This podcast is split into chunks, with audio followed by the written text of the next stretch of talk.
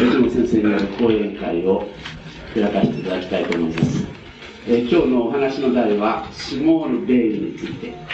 最初に私どもの佐藤学長よりご紹介をお願いいたします。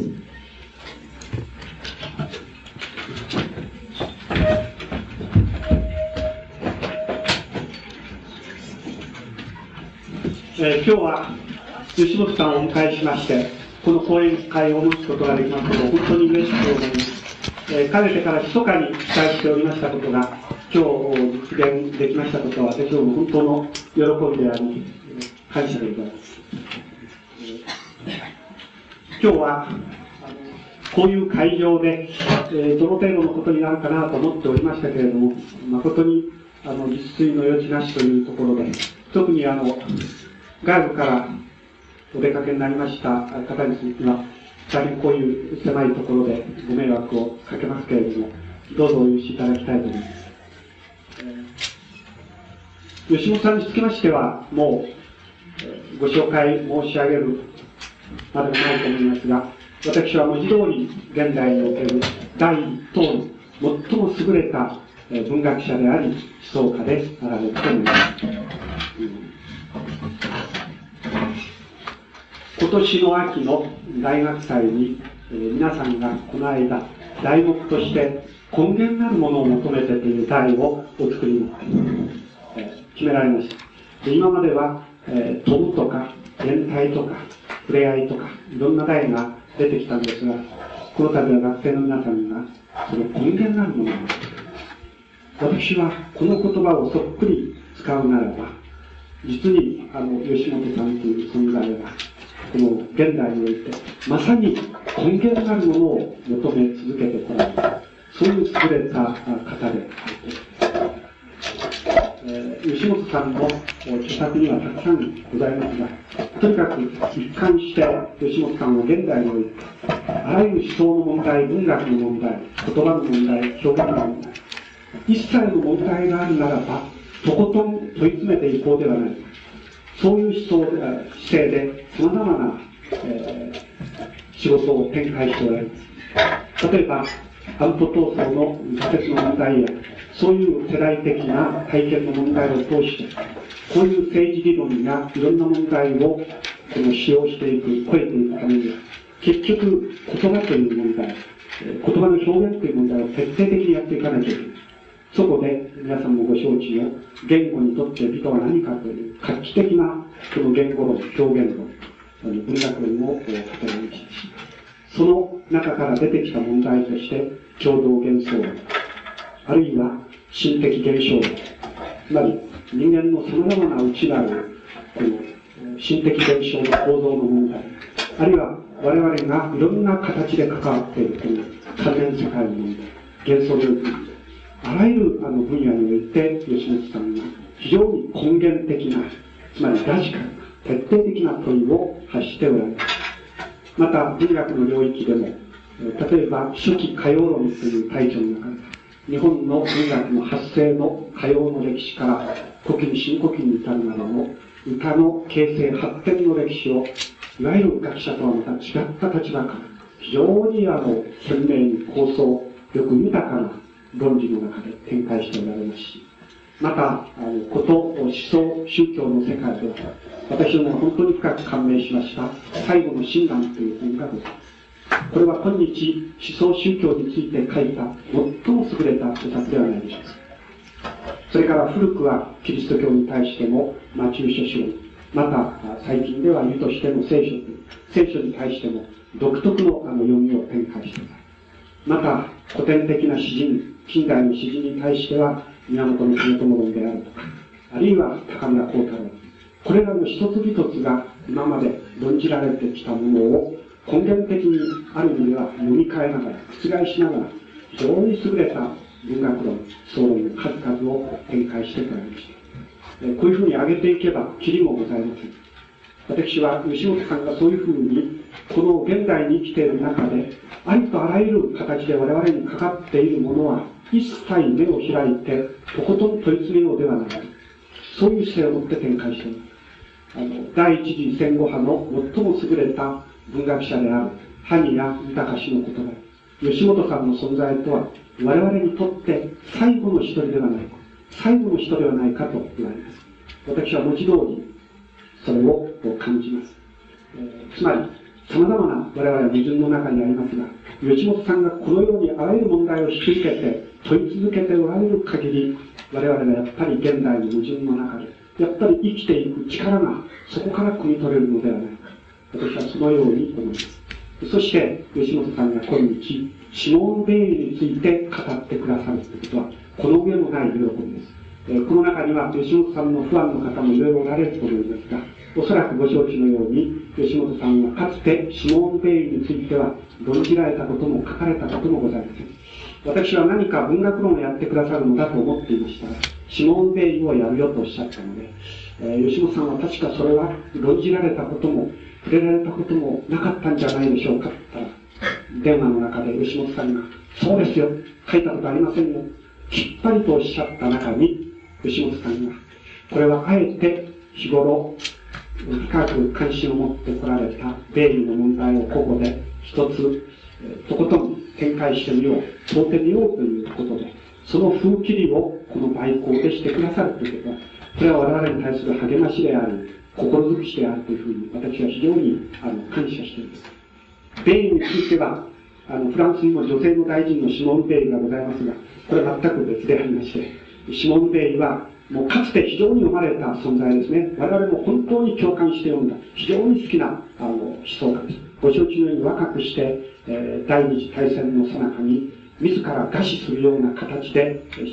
つまり単なる哲学者思想家ではなくて、自らこの現代の矛盾を、それこそ根源的にラディカルに担い尽くして身を燃やした、そういう思想家であります。私は吉本さんがベイルを論じられるという時に、吉本さんの最初のお仕事が、あの若い時に戦争の末期から戦後にかけた時期、自分が第一の著作として、宮本、えー、その宮沢賢治論を最初の本として出したい。そのお仕事が今残っておりますが、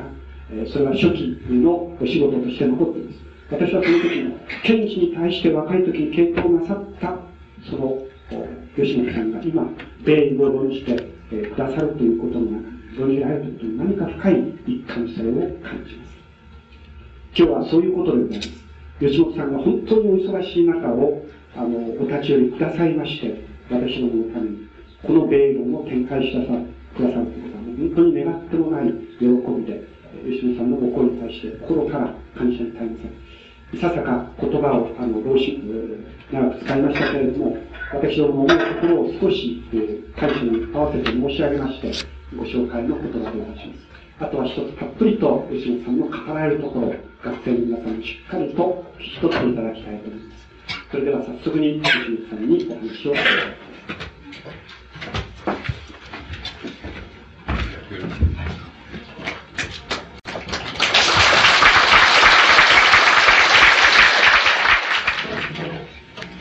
あの本日はあの、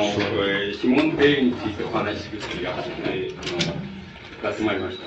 で、あの、まあ、皆さんは、あの、えー、どう言ったらいいんでしょう。つまり、えー、そのサブカルチャーって言いますか、そのカウンターカルチャーって言いますか、そういう、あの、文化っていう概念、あるいは文化そのものがその壊れていったり、あるいは大衆化していったり、そういうところをあの自分の教養、教養の範囲としてその、えっ、ー、と、育ってこられた方たちですから、あの、芸友っていうのは、あの、そういう言い方をしますとね、その、文化っていう、特にその西洋のヨーロッパの文化っていうものが、あの、その、つまりヨーロッパの文化っていうのはその世界文化であると。つまりヨーロッパの文化っていうことは世界の文化っていうことと同じことなんだっていうふうに、あの、つまり18世紀からあのヨーロッパっていうことは即世界っていうことは、あの、普遍性を持ってきた、その、持ってまた勢いを持ってきた、その、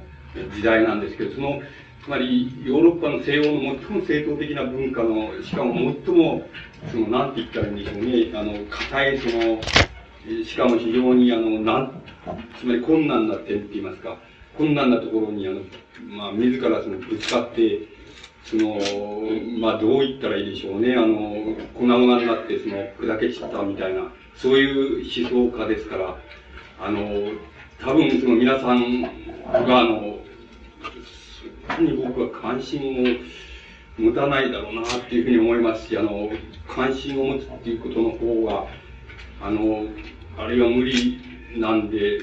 無理なんじゃないかなっていうふうに思いますけども、ただ、あの、どういうのがあの世界の文化であり、その世界の文化っていうのはどういうものであり、それで、それがどういうものを築き上げ、そしてどういう成果を上げて、そしてそれがどういう欠陥を持って、その重大な欠陥を持って、その現在、その欠陥が露呈されているかっていうことを、あの、知るっていうことは、決してその悪いことじゃないっていうふうに僕は思います。その、えっ、と、ベイユっていう人はそういう、つまり、最もヨーロッパが達成、あの、ヨーロッパ即、つまり近代世界なんですけども、近代世界が、あの、到達したその、達成したその、あらゆるその、あの、文化とその現実の成果っていうものね、一番その、難しいところです。まり難しいところっていうのは欠点でもありますし、その、まあ、同時にその成果でもあるっていうのは、そういう難しいところに、あの、ぶち当たって死んでしまった人ですから、あの、うん、それを知るっていうことは、あの、決して悪いことじゃないというふうに僕は思います。で、あの、えっ、ー、と、米油については、あの、様々な評価が様々に、あの、現在までなされてきているわけです。で、あの、その中で、あの、米油のその生涯っていうものを、その、えっと、あの、どう言ったらいいんでしょうね、象徴させるにふさわしい、その、評価っていうのを、その、えっ、ー、と、三つ挙げてみますとね、その一つはね、あの、シモン・ボーバールのね、娘時代っていうものの中に学生時代の米友の姿っていうのが、あの、描かれています。それからもう一つは、あの、これはやはりフランスの現代の最も優れた、しかもちょっと悪魔的な思想家なんですけども、ジョルジュ・パタイユっていうあの思想家がいまして、パタイユのあの、えっ、ー、と、青空っていう、あるいは日本語の訳では空の青みっていうふうに訳してあると思いますけども、青空っていう小説がありますけれども、その空の青みっていう小説の中で、あの、ラザールっていう名前で出てくる女の子が、女の人が、あの、米友、それは、あの、米友の、えー、あの、スペイン戦、スペインの内乱にあの参加していった、その時の、あの、その時代、頃の時代を、の米友を描いている、あの、作品です。で、馬体のその青空っていう作品が、まあ、言ってみればその中期って言いますか、あの、中期のその、あの、米友の姿っていうのを非常によく、あの、浮き彫りにしてるあの作品です。それで、もう一つはあの、うん、その別に大した文、あの、大したあの文章でもないんですけど、非常に短い文章なんですけども、あの、あの、アメリカに、これは現在のアメリカですけども、アメリカにちょうど年頃は僕らと同じぐらいのおばさんなんだけど、あの、えっ、ー、と、スーザン・ソンタグっていう、あの、批評家であり、そして、同時に小説家である人がいます。その、女流のあの、批評家なんですけども、ソンタグがあの、ヴェイユについて、あの、書いているものがあります。それは、あの、どう言ったらいいんでしょう、晩年のヴェイユっていうものを、あの、その象徴させるに非常にふさわしい評価なんです。で、あの、学生時代のベイについて、あの、ボーバールが書いてる、えー、ところはどういうことかって言いますと、その、何かの高等師範学校の入学試験の準備をしながら、その、ソルボンヌで、その、なんか、修学の単位を取っていた、その時代に、ベイユが、あの、男の取り巻きの学生、いつでもあの、2、3人に取り、取り囲まれて、それで学校の庭をのし歩いてたっていう。それで、ある時、その、話すことは、話し合う機会が、話す機会はなかったけれども、ある時、その、何かの身に、その、えー、まあ、あの、話すことができた。で、その時にベイが、その、言ったことは、その、えっ、ー、と、現在のその最大のその問題であり、それで最大の課題っていうのは、最大唯一の課題っていうのは、要するに、この世界中からその、飢えた人間をその一掃する革命なんだっていう、それが、それだけが唯一の現代の課題なんだっていうふうに、あの、ボーバールに言ったってってるんです。それで、それに対してボーバールが、その、いや、そうじゃないと、その人々をその、いかに幸福にせせしめるかっていうことは、そんなに問題じゃないんだ。ただ、要するになぜ我々が、つまり自分たちはなぜ存在しているのかっていう、その意義を追求すること、意義を求めること、そのことが我々の問題なんだっていうふうに答えた。そしたら、その、えー、ベイが、その、あんた、その、要するにお腹すかしたことのないような顔してるわねっていうふうに、えー、言って、その、言っちゃったっていう。それで、その、ウォーバールがその、大変自分は苛だったっていう。つまり、自分はその時、その、ベイに、お前さんは要するに、あの、金持ちの、あの、その、プチブル的なお嬢さんで、その、何も知らないんだっていうふうに言われた。で、だけど自分自身の心の中では、あの、自分の、その、階級っていうのは自分はもう超えているっていうふうに自分自身は思っていた。しかし、ベイルと会ったのは、それが、あの、話したのはそれが最後だって、それ以後会うことがなかったっていうふうに、あの、書いています。で、あの、それは、あの、米軍の初期の頃を非常によく、あの、象徴している、あの、相和だということができますが、あの、その、馬体の、その、空の青みなんですけども、その中で馬体は、あの、えー、ボーバ、あの、ベイルに対して、ベイルをどういう評価をしているかって言いますと、あの、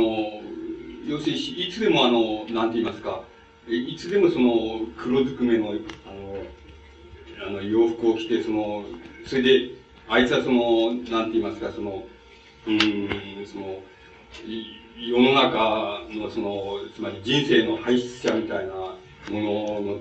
ためにその、生命とその血をその、捧げ尽くそうっていうふうに自分をその恋に追い込んでいる、そういうそういう女だっていうふうに言っています。で、であの、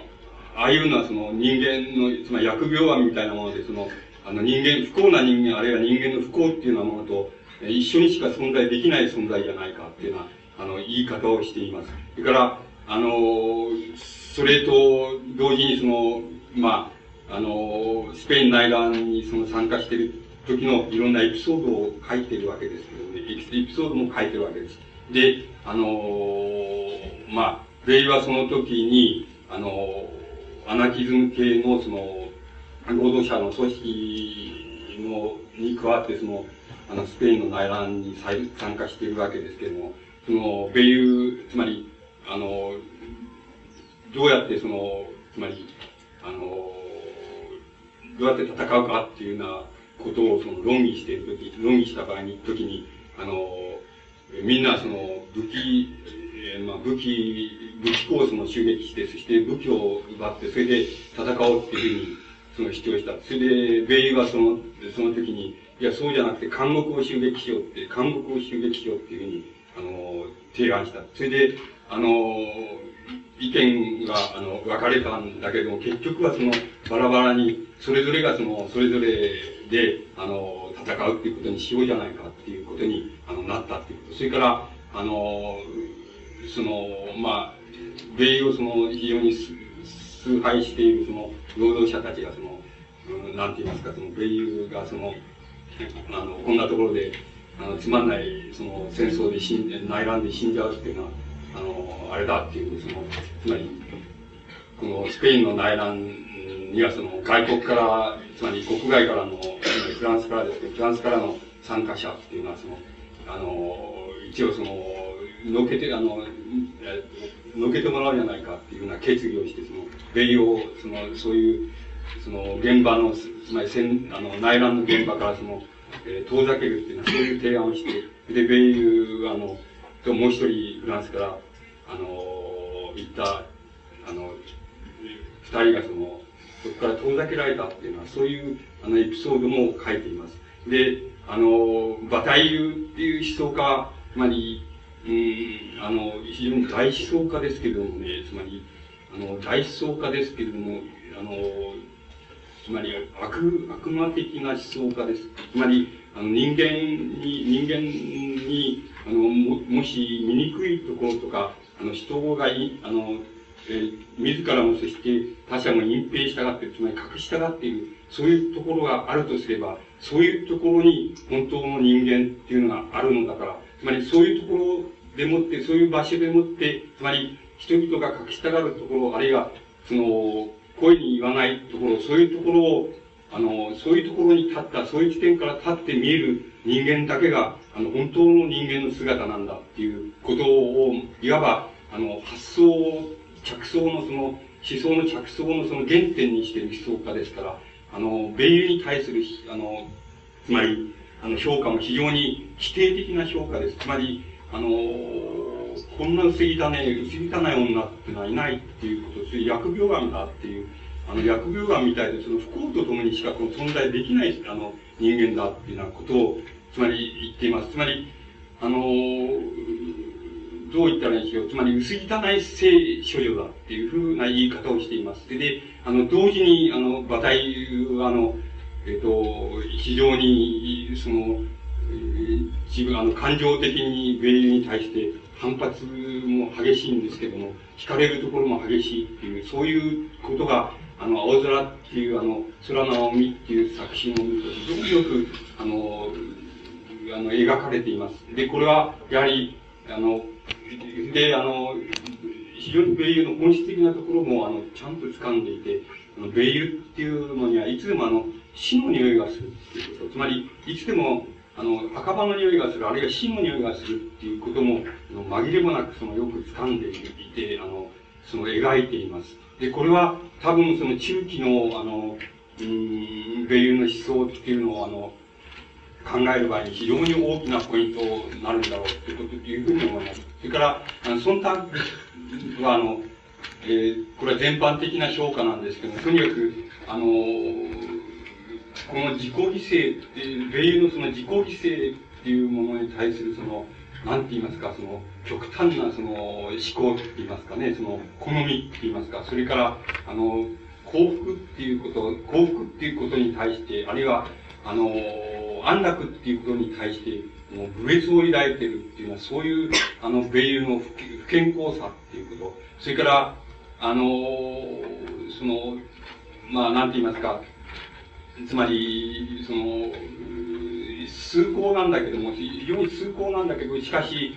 その、馬鹿げている、その、大げ、馬鹿げて大大げさな、その、政治的な身振りっていうもの、そういうものは全般的に言って、その、米友の持っている不健康さだっていうふうに、あの、言ってます。それで、この不健康さっていうのは、例えばそれは、あの、カフカにつながり、その、ニーチェにつながり、ケルクゴールにつながるっていうのは、つまり、その不健康さっていうのは、その、現代の文明とか文化っていうものが必然的にその人間に負わせているっていう意味合いで、この不健康さの印っていうものは、あの、非常に、あの、思想として重要なんだ。つまり、思想の印としては重要なんだ。で、その重要さをその米友っていうのは、あの、身につけている。それで、誰もその、米友の真似をしろとか、あの、米友の真似をしてごらんなさいって言っても真似をすることもできないし、米友に、思想に賛同してごらんなさいって言っても誰も賛同することはできない。つまり、それは桁外れに、その、桁外れに不健康であり、桁外れに狂気であり、あるから、誰もそれを真似することはできないけれども、しかし、あのそういう、あの、そういう思想が存在するっていうことが、存在するっていうことが、いわば、あの、人々に、あの、大きな勇気を与えるものであるっていうのは、そういう評価の仕方を、あの、えー、忖度はして、あの、います。で、これは多分その、うん、まあ、米友の生涯の思想の全般に対して当てはまるんですけども、特に米友の晩年の思想に対して非常に、あの、大きな、あの、つまり、意味合いを持って当てはまる評価じゃないかというふうに思います。で、この三つは多分、あの、米友の生涯のその三つのその段階って言いますか、三つのあの時期っていうものを非常に象徴しているような気がします。それで、あの、その象徴っていうものが、あの、全体として米友の姿っていうのを、あの、えっ、ー、と、その、共通な点でその指しているんじゃないかっていうふうに思われます。で、あの、えー、その、米友っていうのは、あの、えっ、ー、と、つまり、学校を出まして、そして、そのすぐに、あの、その、女子高等中学のその先生、哲学の先生になるわけですけども、あの、同時に、あの、米友がその最大、あの、関心を持って、最大の関心を持って突っ込んでいったのは、あの、ドイツの問題であるわけなんです。で、ドイツの問題っていうのは何かって言いますと、その当時、その、あの、ナチズム、あるいはファシズムと言ってもいいんですけども、ドイツのナチズムっていうものが、あの、非常に盛んになって交流していく、そういう時期に当たっていたわけです。そうすると、あの、ドイツの問題の中に、あの、全ヨーロッパの問題っていうものが、あの、象徴されて、あの、含まれていたっていうことは、あの、言うことができます。で、米友は、あの、その、非常に鋭敏で、あの、えー、いわばあの、どう言ったらいいでしょう、その革命的サンディカリストって言いましょうか。そういうようなところの、そういうような思想の場所から、ドイツ問題っていうものに対して、すぐに突っ込んでいくわけです。それはもう、あの、学校出まして、すぐに、あの、高校の、あの、あの、高等中学の先生をして、もうその時すぐに、もうその問題に突っ込んでいくわけです。で、あの、なぜドイツ問題が重要かって言いますと、そこのところにドイツの、その、ドイツ問題の中に、あの、一つはつまりドイツファシズム、ナチズムっていうようなものの問題と、それからもう一つはそのドイツの労働者の問題っていうものと、それからもう一つはそこにロシアの、ロシアの国家及びロシアの共産党の問題っていうものが、その力学的にそのドイツ問題の中に集中的に渦巻いていたわけです。だから、そこの問題をよく解明することが、いわばそのヨーロッパの問題を全部解明することと等しい意味合いを持っていたわけです。で、ベイはそれに対して非常にあの、なんて言いますか、その、うん、非常にその、どう言ったらいいんでしょうね、独自な、そしてあの、どんなその、なんて言いますかね、あの、規制の評価にも煩わされない、その見事な分析の仕方を、あの、やっています。で、あの、どういうことが、あの、ドイツの中で問題になってか、なったかって言いますと、その当時、つまりドイツは第一次大戦に敗れまして、先輩国として、戦いに敗れた、あの、国として、あの、猛烈なその、例えば日本の戦後すると同じように猛烈な、その、飢餓と疲弊っていうような状態にあったわけです。例えば、あの、米はそれを描写していますけども、あの、昨日の義士、昨日まで義士だった、あの、人が、その、あの、公園で何かあの、リスカなんかをその、売っていると。それから学生さんはもう道路で、あの、食べるものがないもんだから、道路で、あの靴紐を売ったりなんかして、あの、あの、落花生を売ったりなんかして、それで、それを食べる糧にしてる。労働者、いわば、あの、働く場所がなくて、で、いつになったら、その、つまり、あの、こういう、あの、疲弊とそれから強行っていうようなものがいつになったら回復していくかっていうようなことは全然その当てにすることができないそういうような状態になったなっていると。そういうような状態の中で、その、あの、ナチズムっていうようなものが、あの、交流してくるわけです。で、ナチズムっていうようなものは、あの、その、どういうふうな仕方で、ドイツのナチズムってのはヒットラーですけども、ドイツ、どういうふうに、あの、交流してきたかって言いますと、それはあの、えー、つまり、ドイツの、あの、民衆っていうのは、これだけこんなにあの、苦しんで飢えているっていうのは、それは戦争に負けたからだ。それで戦争に負けた、負けて、そしてフランスあるいはヨーロッパのその、なんて言いますか、資本主義の圧迫に対して、その、その圧迫されて、そして先輩国として、その、様々なその、あの、その条件下に、その悪い条件下にさらされているから、だから、あの、これがその一番のそのドイツが苦しんで、あの、ドイツの民衆が苦しんでいる問題なんだというふうに、あの、ドイツの民衆に対してはそういうふうに、あの、そういうことを、あの、ナチズマせ、あの、宣伝していくっていうようなことです。それから、あの、もう一つはその、えっ、ー、と、ドイツの、ドイツの牛耳っているその資本家たちっていうのは、これは、えほとんど大部分がユダヤ人なんだっていう宣伝をするわけです。で、そのユダヤ人だから、この、これは、あの、ドイツの国民のこと、あるいはドイツの国家のことなんか少しも考える気はないんだと。自分たちが儲けることだけしか考えていないっていうような宣伝を、あの、え、こう、どんどんしていくわけです。それが、やはり、もう、あの、明日、明日、その、どういうことになるかわからないっていうような状態で、あの、苦しんでいる人々にアピールしていくっていうようなことがあるわけです。それで、それに対して、あの、ドイツの共産党っていうのは、あの、米友の言い方をしますと、あの、そのロシアの、ロシアのつまり一国社会主義って言いましょうか。まあ、国家社会主義っていうようなものの、その強烈な影響下にあり、またその出先感だって言っているほど、その強烈なあの影響下にあるもんですから、その、えっ、と、ナチズムと、ナチズムの言うことと、それから、あの、その、ナチズムの言うことと、それからドイツ共産党の言うこととは全く同じことを言ってると、やっぱりドイツの、あの、大衆っていうのを苦しめてるのは、その、ベルサイユ体制だ。つまり、あの、戦争に負けて、負けたその条約を押し付けて、あの、フランスとか西欧の国々が、その苦しめてんだっていう言い方をして、それはナチズムと、あの、ドイツ共産党の勢力とか、その、いわば、その連合していくみたいに、暗々に連合していくみたいな、そういう状況っていうのを非常によく捉えています。それに対して、それじゃ、ロシアっていうのは、あの、どういうような態度を取ったかっていうことも、ちゃんと捉えているわけですけども、その、そそのところで、あの、ロシアっていうのは、えっと、どういうふうに考えていあのいったかっていうと、ロシアにとって緊急なことは、つまりドイツとフランスとがその同盟を結んで、あの、ドイツとフランスとが同盟を結んで、ロシアに当たるっていうのは、そういう体制が出来上がることが、あの、ロシアにとっては差し当たって一番その、あの、こう、妨害し、そして防がなければならない問題であって、それに比べれば、あの、ドイツの大衆とか労働者が、その、どういうふうになっていくかっていうことは二の次であると。だから、あの、そうじゃなくて、フランスと、あの、えーそれからドイツの、ドイツが、が、あの、同盟を結ぶっていうことを、いかにしてその、あの、これを防ぐかっていうことが、最大の関心事になっている。だから、少しもその、ドイツの民衆とか、ドイツの、つまり、批判的な勢力とか、反体制的な勢力っていうのを少しも助けようとしない。あの、全然助けようとしないっていうのは、そういう状態にある、あるわけです。で、その状態を非常によく、あの、やはり米軍は、あの、分析しています。で、この、いわば、あの、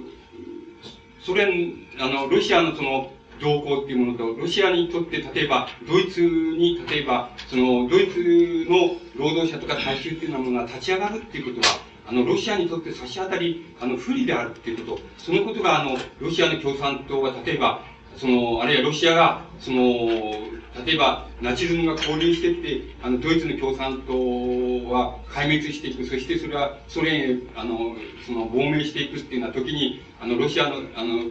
あのロシアはその、えー、あの、ドイツの共産党にも、やはりあの、ナチズムに渡してしまうっていうのは、そういうことみたいなことが、あの、非常に詳細にあの、そういうことを目撃し、それで分析するわけです。で、ベイルがその、ついにその、到達したところっていうのは、結局、この問題の中で何が、何がどうなってるのか、つまり何が正しいのか、何がその正当な道なのかっていうのは、いうことを考えていくと、どこにもその正当な道っていうのは考えられないっていうことを、あの、そこのところで、ベイは、あの、非常によく対、あの、その、退任していくわけです。つまり、自らその、身につけて、その、分析師として、あの、体得していくわけです。で、あの、米ユにとっては、あの、これは相当、その、大きなもん、あの、ことで、もし、米ユあの、そのまんまの考察っていうのを、例えば、あの、進んで、進めていったっていうことを考えていきますと、多分、米ユは、あの、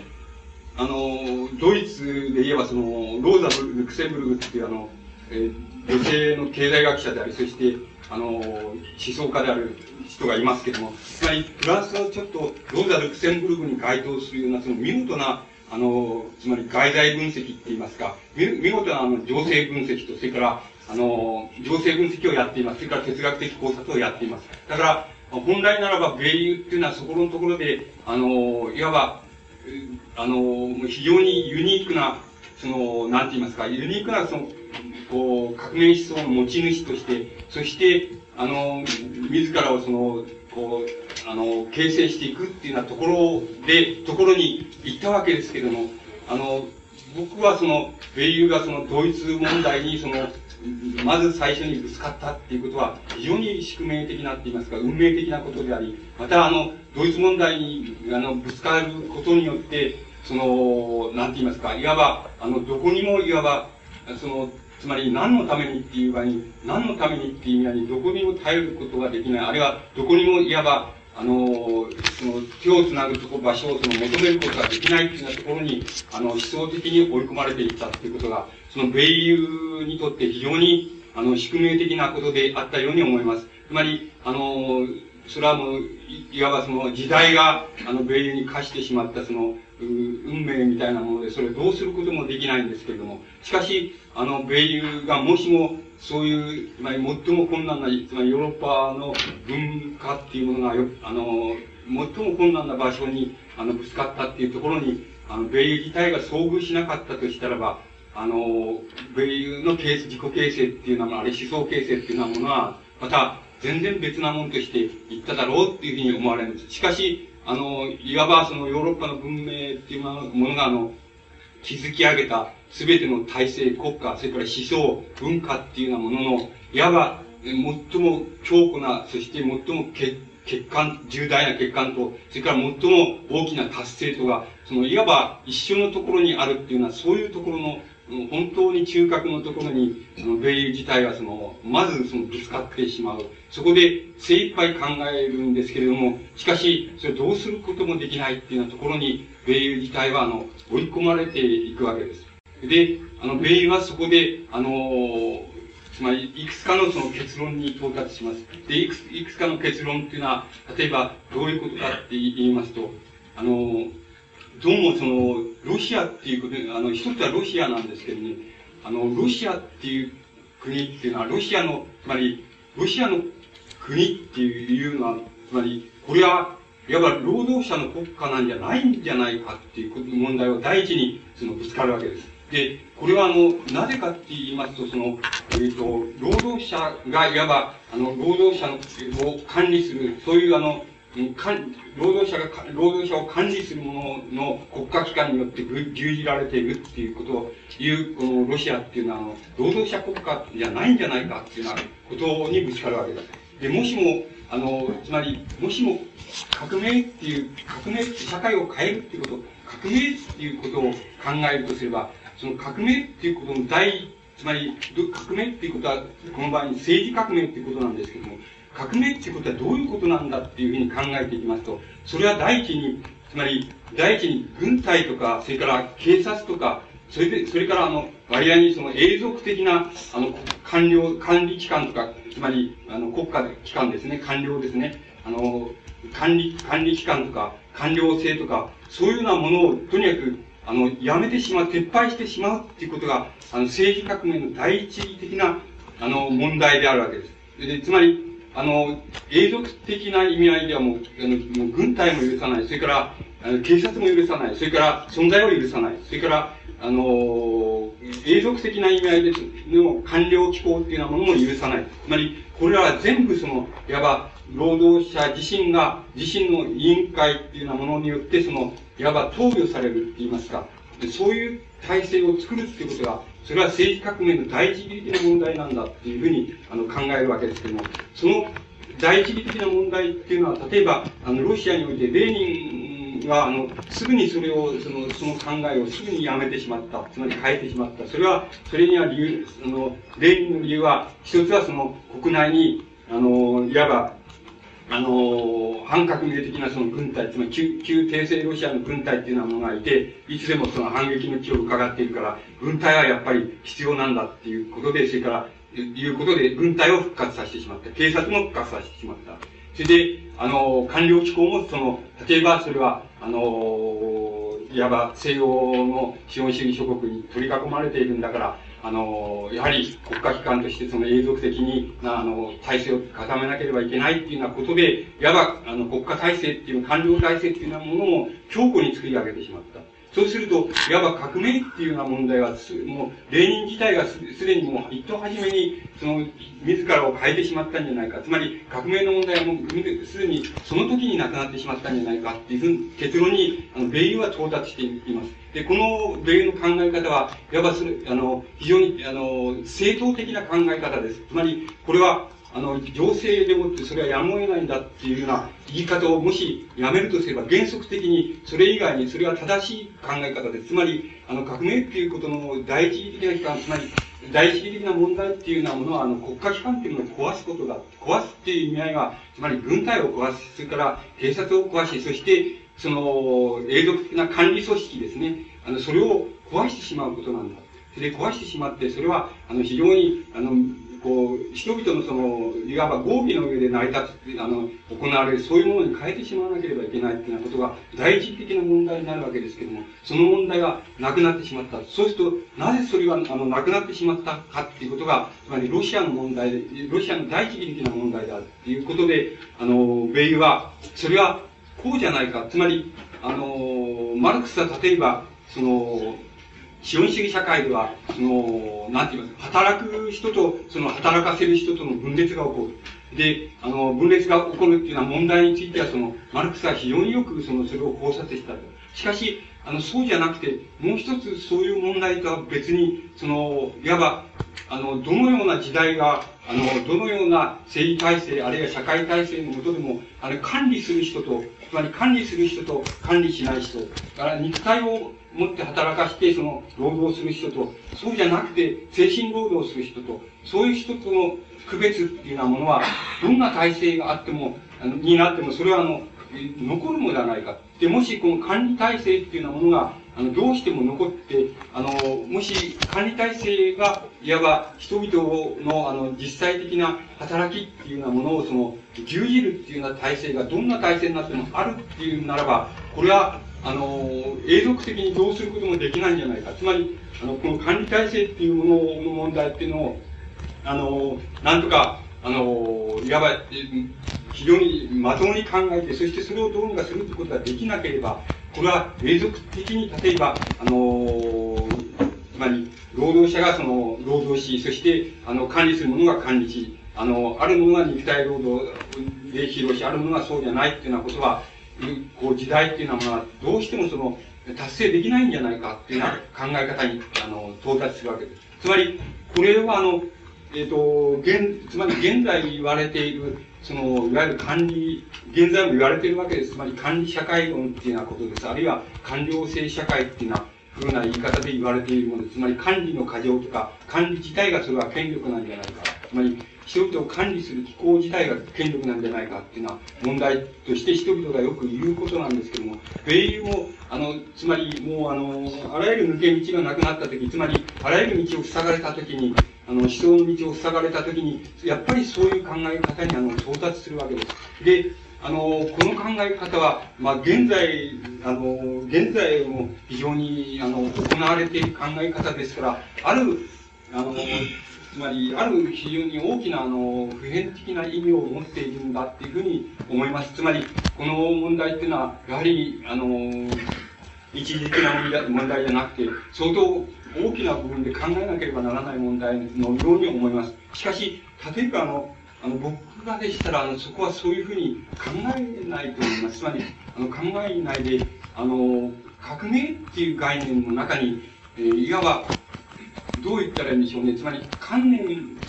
つまり観念とか、あの、制度とか、そういうものの革命っていう概念と、それから、社会のメカニズムとか、経済的な機構とか、そういうものを変えるっていう概念とは、その二つがありまして、その、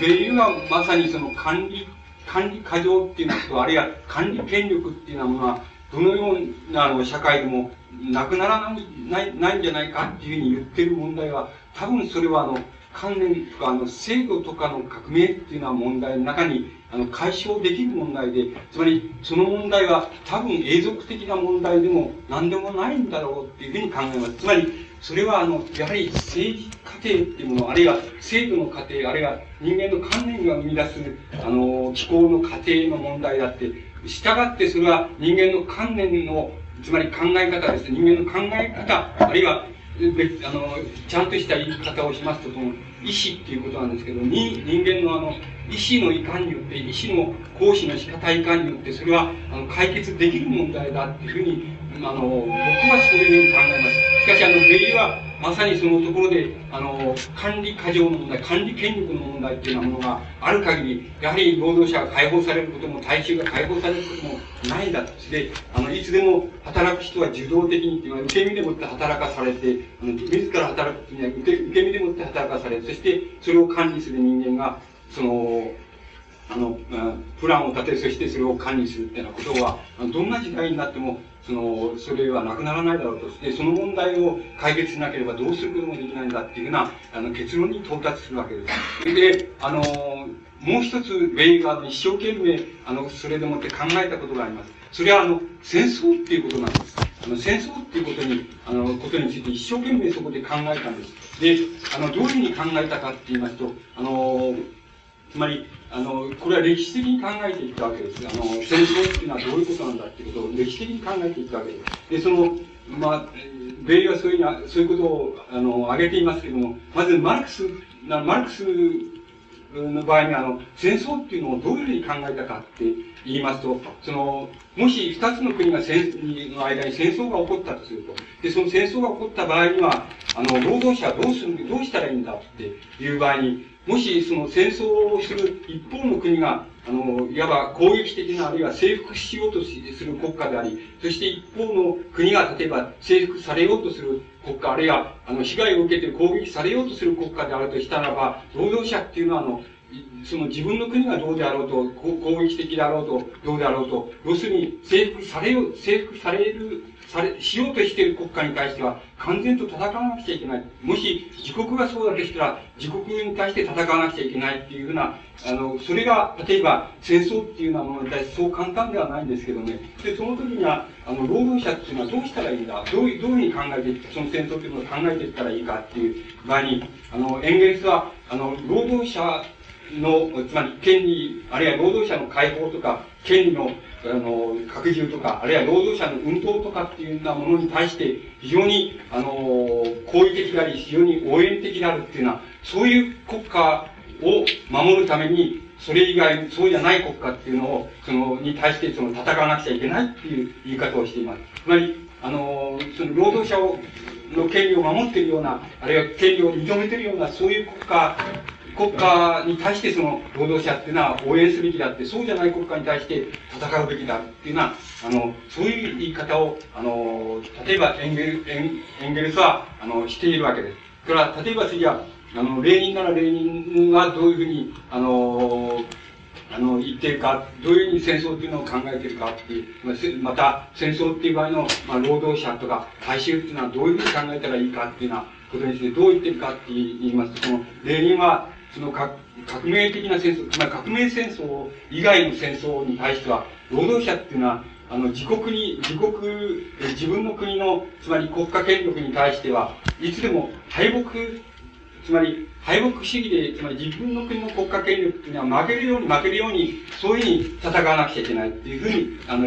例人がそういうふうに言っています。つまり、革命戦争とか、あの、いうもの、あるいはもう、もう少し、例人の場合には、この範囲が広くていくと、えー、いわゆる、民族戦争戦争っていうようなものも入るわけでしょう,、えー、しょうけども、民族戦争とか革命戦争っていうようなもの以外の場合にはいつでも労働者とか大衆っていうのは自分の国っていうのが負けるように負けるようにするでやらなくちゃいけないっていうふうな言い方をあのしてるわけです。で、あのーで、米は、あの、これらの、つまり、その、いわば、オーソドックスな、その、革命家っていうようなものの、オーソドックスな革命家っていうようなものの、戦争に対する理念っていうようなものを検討しながら、あの、自分の理念っていうようなものを、あの、考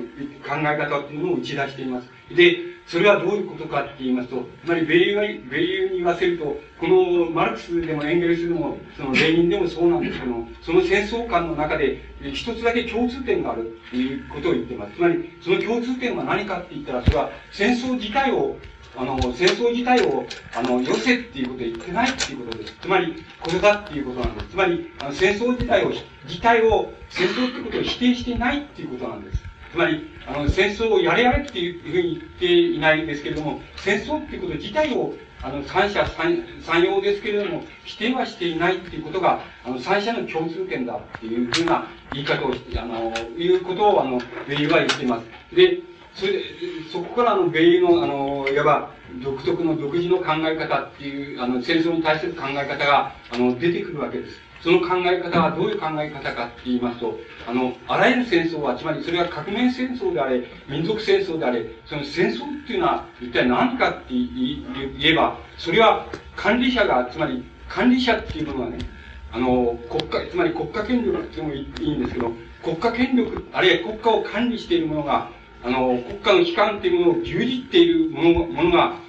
ものと、結局、大衆との、大衆との戦いっていうようなものが戦争なんだって言ってるわけです。つまり、あの、もっと、もっと具体的に言いますとね、要するに、ある国が他の国と戦争するっていう場合には、それが、どんな国家権力であろうと、つまり、社会主義国であろうと、社会主義国であろうと資本主義国であろうと、その国家の権力を握っている、その勢力と、その国家の中における大衆との戦いだって言ってるわけです。つまり、あの、戦争っていうのは、その国家と、その国家の中にいる大衆、国家の機関がその国家の中にいる大衆を抑圧する、その手段っていうのが戦争なんだって言ってるわけです。もっと優しい言葉を言いますと、そのある国家の国家機関を占めているものが、社会主義勢力であれ、資本主義勢力であれ、その、その国家が大衆を要するに、あの、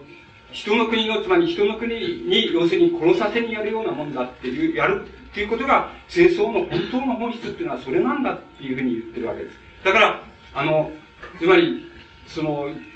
どういったらいいんでしょう。つまり、そこに、あの、いわば、あの、米油が、つまり、あの、管理機関っていうものとね、管理機関っていうものと、大衆労働者っていうものとの分裂っていうようなものは、あの、解消しないんじゃないか、永久に解消しないんじゃないかっていう、米油の考え方がそこに非常に色濃く出ているわけですけども、いわば、あの、戦争っていうようなものは、大衆っていうものに対して、その、他の国の、あの、他の国が、どう、どうこうするっていうことじゃなくて、要するに自分の国の国家機関、あるいは国家権力っていうものが、自分の国の大衆を、あの、殺させるっていうことが、殺させるっていうことが、それが戦争なんだっていうふうに言ってるわけです。で、一見するとそれは敵の国の、あの、敵の国の人間が殺すように見えてるけど、それは本当は嘘だって言ってるわけです。それは、いわば、あの、その、永続的に、永続的かもしれない、いわば、管理者と非管理者の間の、その、いわば、戦いっていうものが戦争になって現れるって。しかも、それが普通の現れが、戦いじゃなくて、普通の戦いならば、労働者が負ければその失業するとか、あの、職場を追っ払われるとか、そういうことなんだけど、そうじゃなくて、負ければ、あの、あの大衆っていうのは、大衆労働者っていうのは、命を落とすっていうのは、そういう意味合いの、要するに、国家機関っていうものが、要するに大衆、自分の国の大衆っていうものを抑圧する、それが戦争なんだっていうのが、いうのが、あの、米の戦争に対する考え方なんです。で、その、その根本、なぜそういう考え方が出てきたかっていうと、それは、米の根本的な思想である、いわば、管理者と非管理者、あるいは管理勢力、あるいは、権力っていうものと、管理されるものとの、いわば対立と分裂っていうものは、非常に、あの、大きい、あらゆるものが解決された後にも残るような大きい問題じゃないかっていうような米の考え方から、それは当然出てくるわけです。それからもう一つ米の考え方があるわけですけども、じゃもう一つの考え方は、あの、これは例えば、普段ならば、あの、労働者が、いわば機械に使われるとか、あの、労働者が機械に使われちゃうんだとか、コンピューターに使われちゃうんだっていうのは、そういう、つまり、コンピューターみたいな、つまり管理機関とか、機械とか、労働手段ですか、つまり生産手段である機械とか、それに、あの、人間が使われちゃうっていうのが、例えば、この管理機構の、いわば、あの、特徴だとすればね、そうすれば、戦争っていうのは、いわば、どういうことかって言いますと、戦争っていうのは、いわば武器に、武器に、その、あの、つまり兵器っていうようなものに、ものに、要するに兵器というもの、ものですね。ものとか機械とか、そういうものに人間が使われちゃうっていうことなんだ。つまり、人間が殺されちゃうとか使われちゃうっていうのが、それが戦争なんだっていう見方がもう一つ、あの、出てくるわけです。だから、あの、だからこれですから、あの、例えば、その、なんて言いますか、その、えー、この、つまり、管理するもの、あるいは管理する機械っていうのは、これは機械でも同じなんですけど、管理する機械っていうようなものに人間が使われちゃうとか抑圧されちゃうっていうようなことが、いわば非常に極度の形で現れてくるのが、それ戦争なんだ。で、だから、あらゆる戦争は全部ダメだっていうようなのが、つまり、光が言うのあらゆる戦争は全部ダメなんだ。つまり、正義の戦争があり、それから不正義の戦争があるっていうようなことが、あるいは労働者、労働者大衆を解放する戦争があり、そして解放しない、つまり抑圧する戦争があるなんていう、そういう戦争観っていうのは全然ダメだっていうような考え方に、あの、米油が到達するわけです。だから、例えば現在みたいにその、あの、つまり、管理、管理機関、あの、機械である、あるいは兵器である、例えば、電子爆弾みたいなものがあるとすれば、これはもう最大の、つまり、つまり最最大の抑圧にする機会であるわけです。で、これを、いわばボタン一つで操作できるっていうような勢力があると、あの、国家機関があるとすれば、それは最大の抑圧者であるっていう。だから、あの、こんなものがやる戦争なんていうのは、どんな、どんな名目をつけても全部ダメなんだっていうような考え方に当然なるわけです。で、あの、多分、僕の考えでは、この原因の考え方は、あの、徹底的に考えた場合には、徹底的に考えた場合場合には非常にユニークであり、かつ多分、あの、現在において多分唯一、つまり現在様々なことが起こっています。例えば、社会主義国と社会主義国が戦争しているとか、あの、様々なあの、ことが起こっていますけども、つまり、あの、また、あの、原爆が、あの、原子爆弾をどうするかっていうようなことも起こってますけども、つまり、現在の情勢に照らしても、あるいはこれからの情勢に照らしても、なおかつ、あの、なおかつ多分滅びないって言いますか、なおかつ滅びないその戦争観っていうのは、多分米の考え方だけだろうっていうふうに僕には思われます。だから、ここでは非常に米は、あの、なんて言いますか、非常に画期的なって言いますか、非常に現在でもなお、あの、古びない考え方っていうようなものを非常に早い時期に、つまり、あの、第一次大戦の後ですけれども、非常に早い時期にそういう考え方にあの到達しているということがあの分かります。で、あの、米のその戦争に対する考え方っていうようなものは、あの当然それはあの、えー、米の、あの、なんて言いますか、あの、えー、革命っていうようなものに対する考え方に、に対してもその当然適用されてくるわけなんです。ですから、あの、革命の問題っていうのはものを提起する場合に、革命戦争っていうのは、革命戦争っていう概念が、概念でその、うん、革命が行われるっていうことはありえないんじゃないかっていう、あの、考え方が例由に出てきます。それから、もう一つは先ほど言いましたように、革命っていうのは何なのか。で、何なのかっていう場合に、それは要するに、あの、国家、国家っていうようなものの、からその軍事力っていうのをなくしてしまう。それから、あのー、警察力っていうようなものをなくしてしまう。それから、あの、誰もが固定して永続的であるような、そういう、あの、官僚機構っていうようなものを全部なくしてしまう。それは、あの、自由に、そして選ばれた、あの、選ばれた、選ばれた、つまり、大衆の、が、あの、自由に交代制で、その、それを、あの、運営することができるような、そういうようなもの、あるいは、それができないならば、そういうものが、あの、制御する、統御することができるようなメカニズムに持っていくっていうことが革命であるから、あの、少なくとも、あの、少なくとも、この現在地球上において、あの、地球上において、つまり、あの、労働者の国家であるとか、労働者をが解放されている国家であるとか、労働者を解放している国家とか、そういうようなものは地球上には全く存在しないんだっていうのは、そういう考え方にあの到達します。で、これを、これを存在せしめるっていうようなことは、多分、不可能に近いんじゃないかっていうのは、いわば、米流のその、なんて言いますか、その、第一の、あの、第一の絶望感っていうのは、言い方をしますと、第一の絶望感っていうようなものが現れます。つまり、これはあらゆる手段をどうしても、これはちょっと不可能なんじゃないか。つまり、あの、労働者が解放されるっていう考え方っていうのは、つまり、あるいは少なくとも、労働者がその、革命政治革命っていうようなものによって解放されるっていうような考え方、あるいは革命戦争っていうようなもので解放されるっていうようなことは不可能なんじゃないかっていうような結論にあの到達します。で、これが、いわば、あの、米友を非常に、あの、なんて言いますかね、その、この、あの、米を非常にの考え方を、あの、考え方の場所を変えさせていった、その第一の点だと思います。つまり、あの、最初の、つまり、なんて言ったらいいんでしょう、その、あの、兆候だって言ったらおかしいんでしょうか。その、最初に米英がその、自分の考え方をその変えていった、あの、考え方とその関心の置きどころっていうようなものを変えていった最初の、その、展開点って言いましょうか。それはあの、そういうところにあったっていうふうにあの、考えます。そこであの、米友はあの、どういう考え方、どういうふうに考え方をその変えていったかっていうことを申し上げます。つまり、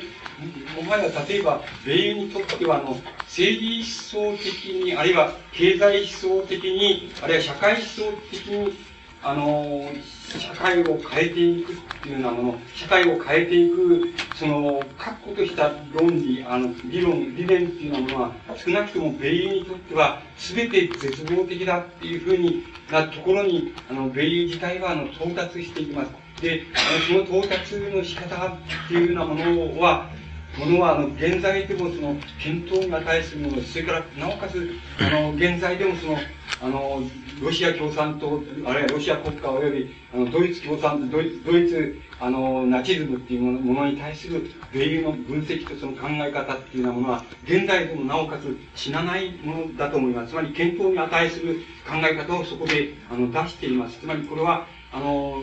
いわばその、考え方として、その、多分その、社会思想的にあるいは政治思想的に、多分普及の意味を持っているっていうふうに思います。だから、あの、多分この辺のところで、米友は、あの、こう、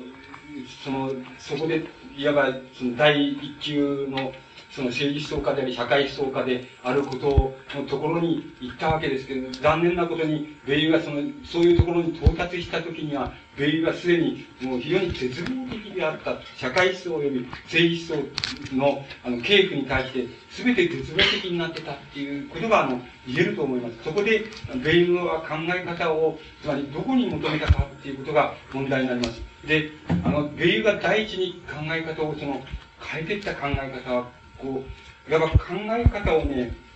どう言ったらいいんでしょう。つまり、こ、こっていう、つまり、こっていうところから考えよう。つまり、あの、個の解放っていうようなところから考えようっていうふうに考え方を変えていったんです。つまり、あの、いずれにしろ革命の最終の到達点って、あるいは理想的社会の最終の到達点っていうのは何かって言えば、それは個々の人間が全く解放されることだっていうことに対して、それは間違いないことで、その過程がどう、どういう過程を通る通るっていうことについては、様々なその理念と思想がありえますけども、究極のところにおいては、全ての子が解放され、され、あの、自由な考え方を用いる社会っていうようなものの実現っていうようなことが、全ての社会思想、革命思想っていうようなものの、いわば、あの、共通点ですから、っていうことから、あの、つまり、米は逆に、この解放っていうようなものの理想状態っていうのはどう考えたらいいのかっていうところに考え方を変えていったわけです。そうすると、どういうことが言えるかって言いますと、例えば、こう支えてくれるその物質的な条件、あるいは生活的な様々な条件、経済的な条件っていうようなものが、あの、その子にとって、つまり自分の考え方の通り実現できるっていうのは、そういうふうな社会が、もし、あの、理想であり、そういうものが、あの、人間にとって本当の自由だとすれば、そういう社会っていうようなことを、あの、望むっていうことが、あの、望む、またその、そういう社会を実現するための、そういうことを実現するための、その、手段を探求して、追求していくっていうことが、あの、子にとって、あの、いや、思想にとって重要なことなんじゃないかっていうふうに、あの、考え方を変えていったわけです。だから、究極的に言えば、そこのところで少しその、えっと、曖昧ですけれどもね、あの、最初にね、神っていう概念がね、最初に登場してきます。つまり、つまり、もしもあの、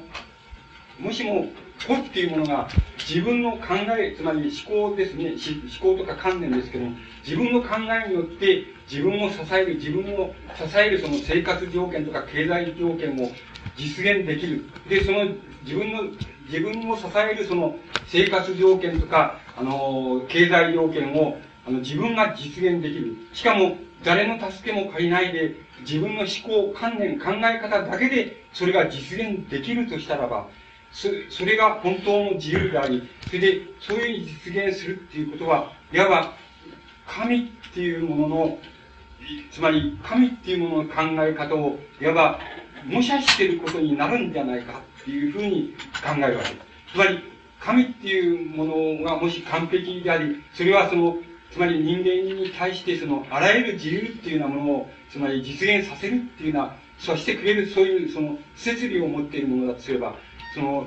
人間がその、個の人間がその自分を支えるその生活条件、生命条件、経済条件っていうものを自分の観念だけで、自分の思考力だけでだけのプランに従って、計画に従ってそれが実現できるとすれば、そういうして実現できたものっていうようなものは、あの、神の考え方の模写ではないか、つまり、代理、代理をしていることになるんじゃないかっていうような考え方をしていきます。で、この考え方の中で、初めて言ってみれば、その、なんて言いますか、その神っていうようなものの概念があの出てくるわけです。で、ここら辺のところで多少と戸惑いを感じるわけです。つまり、あの、僕は戸惑いを感じるわけです。で、その戸惑いを申し上げますとね、あの、一つはね、あの、僕の考え方は、えっと、僕の大抵の、ダメだなと、大抵の、あの、思想っていうのはダメじゃないかっていうふうに思ってるんですけどね、あの、僕の考え方はね、そこでちょっと違うんですよ。あの、つまりね、あの、つまり、あの、個が個に対して自由であるっていうことでね、あの、自由である、そういう、そういうその、なんて言いますかね、観念の世界っていうものものとね、それから、個が他者に対して自由である、あるいは他者に対して自由である、あるいは他者と関係を持つ、他者っていうことは他の一人っていうことですけどね、他の一人と関係を持つ観念の領域っていうもの、それは、つまりセ、セックスとかエロスとかっていうものの領域なんですけど、そういうものと、それから、あの、人間がその、ね、共同的にね、共同的なものとして、つまり、共同的なものとして、その、えっ、ー、と、自分の考え方を、その、行使して、かあの、行っていく、そういう観念の領域、あの、領域っていうようなものは、あの、一人の人間のね、別々に、別々の領域だ、あるいは次元の違う領域だっていうふうに考える以外に、救いようがないよっていう、救いようがないんだっていうふうに、僕はそういうふうに考えていった、いきましたからね、この、つまりあらゆる社会思想、正義思想っていうようなものに絶望していったときにね、あの、この自由とは、全く自由っていうのは人間の自由とは何かっていうようなところから、あの、考え方をしてって、それから様々な条件を考えていくっていう、米友の考え方っていうのは、一つは、あの、ちょっと戸惑いを感じます。つまり、あの、僕はそういうふうに考えていかないなっていうふうに思うことがあります。思うところで、あの、戸惑いを感じます。が、もう一つの戸惑いは何かって言いますとね、あの、この、こういうことなんですよ。つまり、神っていうことなんですよね。その、神っていうこと、米友はね、あの、つまり、あの、もともと出発したのは、つまり、マルクスであり、その、エンゲルスでありね、で、レーニンであり、そしてはトロツキーでありね、で、あのまあ、フランスで言えば、その、プルードンとか、あの、サンシモンとかね、その、つまり、社会主義思想家でしょ？つまり、あの、社会思想であり、政治思想でしょ？あの、それを、つまり、あの、米友はその出発点としていったわけなんですよ。そうするとね、大体の手、つまり、あの、その、その系譜のね、あの、その系譜の思想っていうようなものはね、この、まあ、元を正せば、その、元を正せば、その、まあ、その、まあ、ヘーゲルから始まるんですけれどもね、その、あの、その系譜の思想っていうようなものはね、神っていうものに対してはね、神とは何かっていうことに対してはね、あの、一応はね、解決をつけているわけなんですよ。で、僕は戸惑いを感じるっていうのはね、あの、米友がね、あの、米友は、だから、そういう思想から出発したわけだから、あの、そういうことに、神とは何かっていうことに対してはね、あの、相当それは知ってるはずなんですよ。つまり、あの、その系譜の思想がね、あの、到達しているところのね、それからどういう考え方をするかっていうことも、あの、知っているはずなんですよ、十分。だから、だから、あの、もし、も、米友のように、神っていう概念がそこで出てくるんだとしたらばね、あの、米友自身が、その、あの、神とは何かっていうことに対してね、自分の従来の考え方はやはり革命とか、あの、戦争とかっていう概念と同じようにね、自分の神っていう概念は、対して、例えば、あの、神とは何かっていうと、それは、あの、人間のね、内面の無限性だっていうこと、内面、内面の無限性が神なんだ。つまり、つまり、この内面の無限性っていう概念が、それが神なんだっていうことを、いう考え方を、例えばその系譜の思想は問いますからね。だから、あの、だから、その、その、例えば、あの、神っていうものはね、人間の内面の、ね、内面性なんだっていうこと。それから人間、人間がの内面性を生み出したものなんだ。しかも、ただの内面性じゃなくて、人間の内面性は無限の、無限の領域を、つまり、あの、こう切り開くことができるっていう、その無限の領域の、つまり果てのところに神っていう概念が、その生み出されるんだっていうようなことは、すでに、あの、ヘーゲル系統の考え方、ヘーゲル・マルクス系統の考え方っていうのでは、あの、十分にそのことは、あの、いわば、あの、こう考えつ、それなりに考え尽くされているわけなんですよ。ですから、ここで米友が、あの、神っていう概念を持ってくるならば、持ってくるとすれば、その、そういう概念が、系統の神っていう概念が、どこに違いがある、どこに違いがあるんだっていうことについて、あの、十分なやはり検討を、あの、思想的な検討を指し示さなければいけないはずなんですよ。でも、あの、僕の見たところでは、つまり、あの、僕が追跡してしたところでは、どういう、どうしても、その、米の神の概念っていうのは、あの、唐突な概念として出てくると思います。ですから、米はここで神っていう概念を出してきても、つまり、無限の、無限の自由っていう概念のところで、神っていう概念を出してきても、それは言い換えればその神っていうのは人間の内面性の無限っていうこと、人間の意識の無限性っていうことの別名に他ならないよっていうような言い方をしてしまうと、それでこの場合には解けてしまうところがあるんです。つまり、そこのところはやはり全員が、あの、一生懸命神の問題っていうようなものを、あの、について自分の考え方を指し示さなければいけないのですけど、少なくとも、あの、それは、それがある程度考察が進められるのは非常にあの晩年に至ってなわけです。ここのところは僕の考えでは極めて唐突にあの神っていう概念が神っていう概念と自由っていう概念が結びつけられて出てくるっていうようなことがあの言うことができます。で、英雄がこのようにいわばあの全ての社会思想それからあの、政治思想っていうのは、あるいは経済思想っていうようなものの系譜に、いわば絶望を感じたときに、米友はどうして、どこにいわば自分の結論を求めていったかって言いますと、それはあの、えー、つまり、この、そこからなんですけども、あの、米友はあの、自らあの、志願して、あの、えっと、女子の工員さんになるわけです。自分があの、工場に働きに、あの、肉体労働で工場に働きに行くわけです。あの、働きに、あの、志願するわけです。で、工場に働きに行くわけです。そして、この工場に働きに行って、そして、その、その、なんて言いますか、あの、つまり、僕はとてもそれが、あの、米友っていう思想家の、あの、まあ、米友っていう思想家であり、まず女性なんですけども、女性のその痛ましいところでありし、あの、真剣なところだと思うんですけども、米イはあの、そこで、つまりあらゆる社会思想、それから大衆を解、大衆を解放する思想っていうようなものの系譜に全部結合したときに、あの、自分があの、志願して、そして、あの、女工さんに工場に働きに出るわけです。で、工場に、あの、働きに出て、もう全く、あの、全く女女工さん並みの条件で、あの、全くその通りに働くわけなんです。で、そういう、そういう過程っていうようなものは、あの、いわば、あの、そういう働きに出る、つまり、あの、女工さんとして働くっていうのは、そういう過程で、あの、一つ一つ透明していく、で身につけてくる、あるいは感じてくるその問題っていうようなものに対して、一つ一つその、いわば解決を与えていこうっていうのは、そういう努力の、いわば、あの、痛ましい過程っていうふうに言えること、言うことができるわけなんです。で、あの、米はそういう生き方を、あの、していくわけです。で、これが並大抵のことでした。つまり、あの、ソルボンのその大震災が、その大震災の女性が、その、あの、いい気になって、その、いい気になって、その、労働者かわいそうだみたいな、いい気になった、その同僚心で、それで、旅行の真似事をしてっていうようなことで、あの、馬鹿にする以外に方法はないっていうようなことになるんですけど、米友のその女工さんになり方っていうのは、はるかにそういう、いわば、馬鹿にするっていう領域をもうはるかに超えるわけなんですよ。つまり、もう徹底的なわけなんです。だから、あの、徹底的な、あの、もうなりきるわけですよ。なりきってしまうわけなんです。で、だから、さすがにあの、バカだバカだっていうふうにあの、あの、物好きな、周りの労働者たちは、あの、物好きな、あの、女の人がその、言い蹴りがその、バカだバカだっていうふうに思いながらその、それで何かやらせるとその不器用で、あの、しょうがないわけですよ、米友っていうのは。だから、その、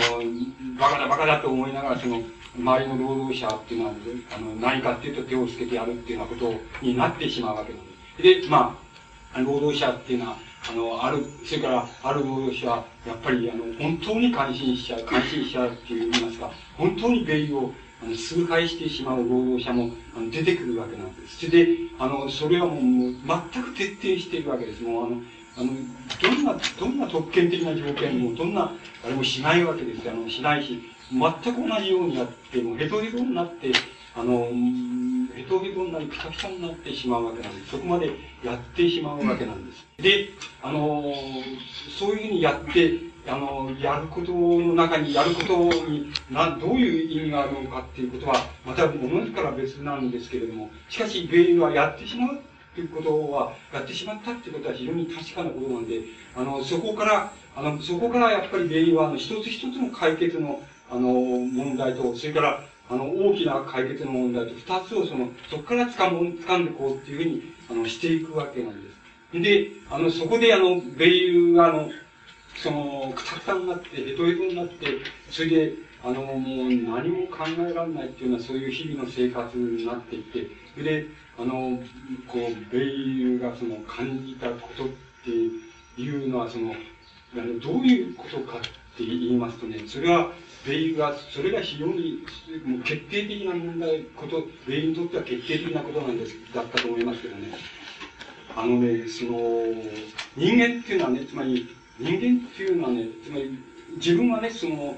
まあ、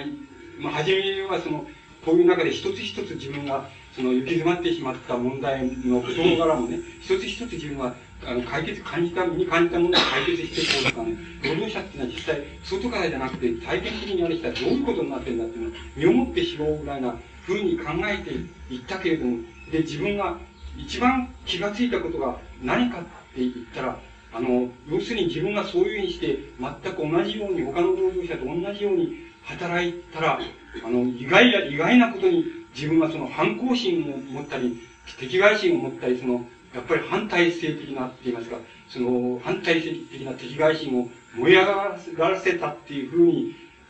らせるっていうふうに思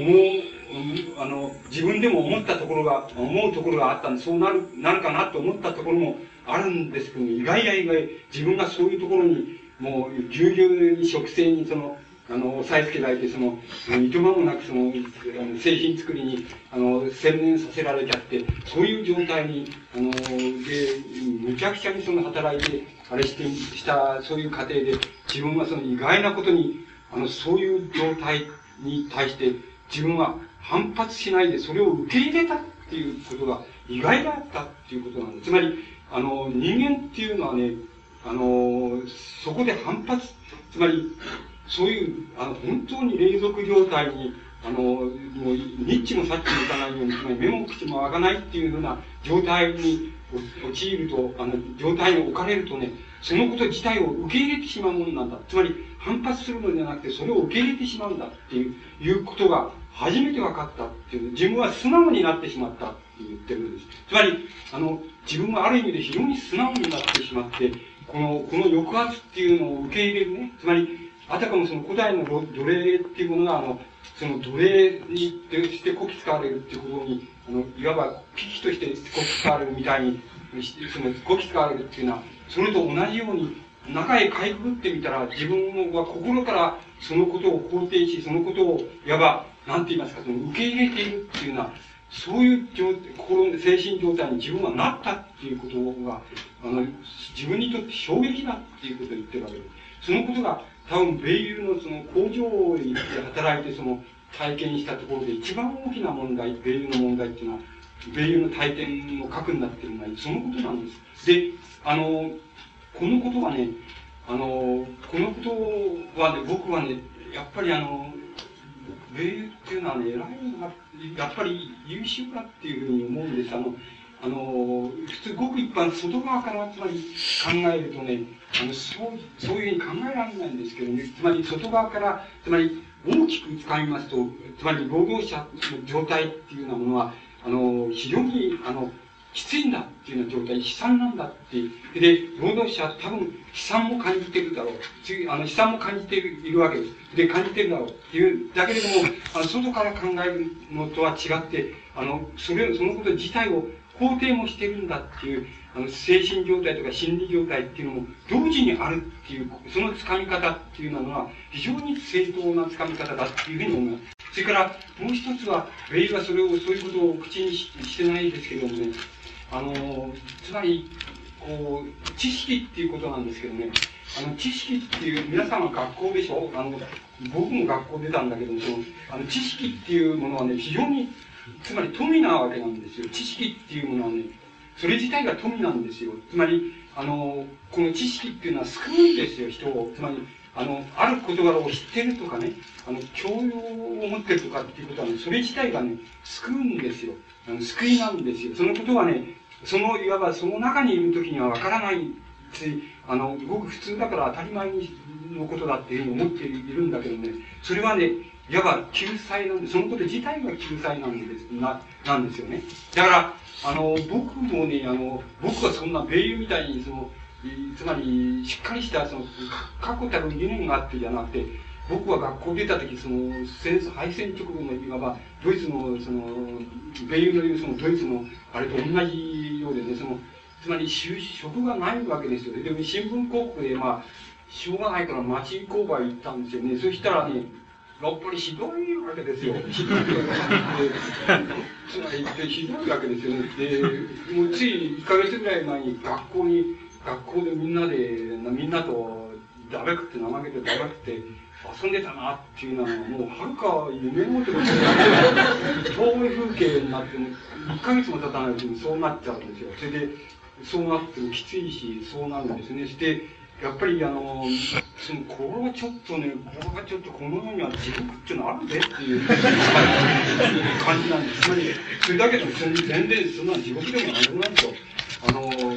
つまり、なんでもないんですよ。なんでもない町工場なんで、その、えー、町工場で昼夜交代で、その、あれなんですが、その、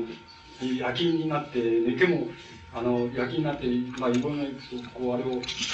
装置しちゃえば、もう、あとは寝てたっていいわけで、それ出すまで寝てもいいわけなんで、寝てると、やってきて怒るわけですよ。寝ちゃいけねえって言われて、寝たってもう終わってんだからいいじゃん。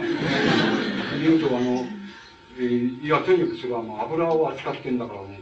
あの、火災のあれがあるからね、あの、絶えず起きてなきゃいけないっていう。だから、うん、完全なる徹夜なんですね。で、それが交代で2日起きぐらいやってるんですよね。これはかなわないねっていう、いうなって、ところが、あの、やっぱり一応、その意地っていうものがありますからね、そ のやっぱり一緒に、その、やっぱり交代で働いて、その行員さんに、大体こんなんで文句言わないっておかしいじゃんそのけしかけるわけですよね。でも、文句、どうしてこの文句言わないんだって。言うと、いや、それは言ったってしょうがないですよ。いうわけなんです。それで、それで、もう非常に平然としているわけで、もちろん体力も違うんですけど、平然としてやってるわけですで、面白いなっていうふうに思うんですけど、しかし、あの、だけどやっぱり、あの、あれがあって、プライドがあって、あの、これはでき、こいつはできんだから俺だってできるはずだよっていうふうにやるわけですけどね。しかし、僕は参ってしまって、3ヶ月ぐらいで体をちょっと壊したっていうことを覚えてるんですけどね。あの、つまりそうなってくるとね、あの、こう、知識って、そこで非常にわかるんで、僕は米のあれはわかりますけどね、あの、僕はその時、その、くだらないから、あの、僕自身がくだらないからね、それ体得しないわけで、あ、つまり、ああ、俺はその非常に素直だったなっていうふうに自分はならなかったんですよ。僕自身はそうなって、あの、つまり、こう、あと、後々まで僕はね、その、なんか、この、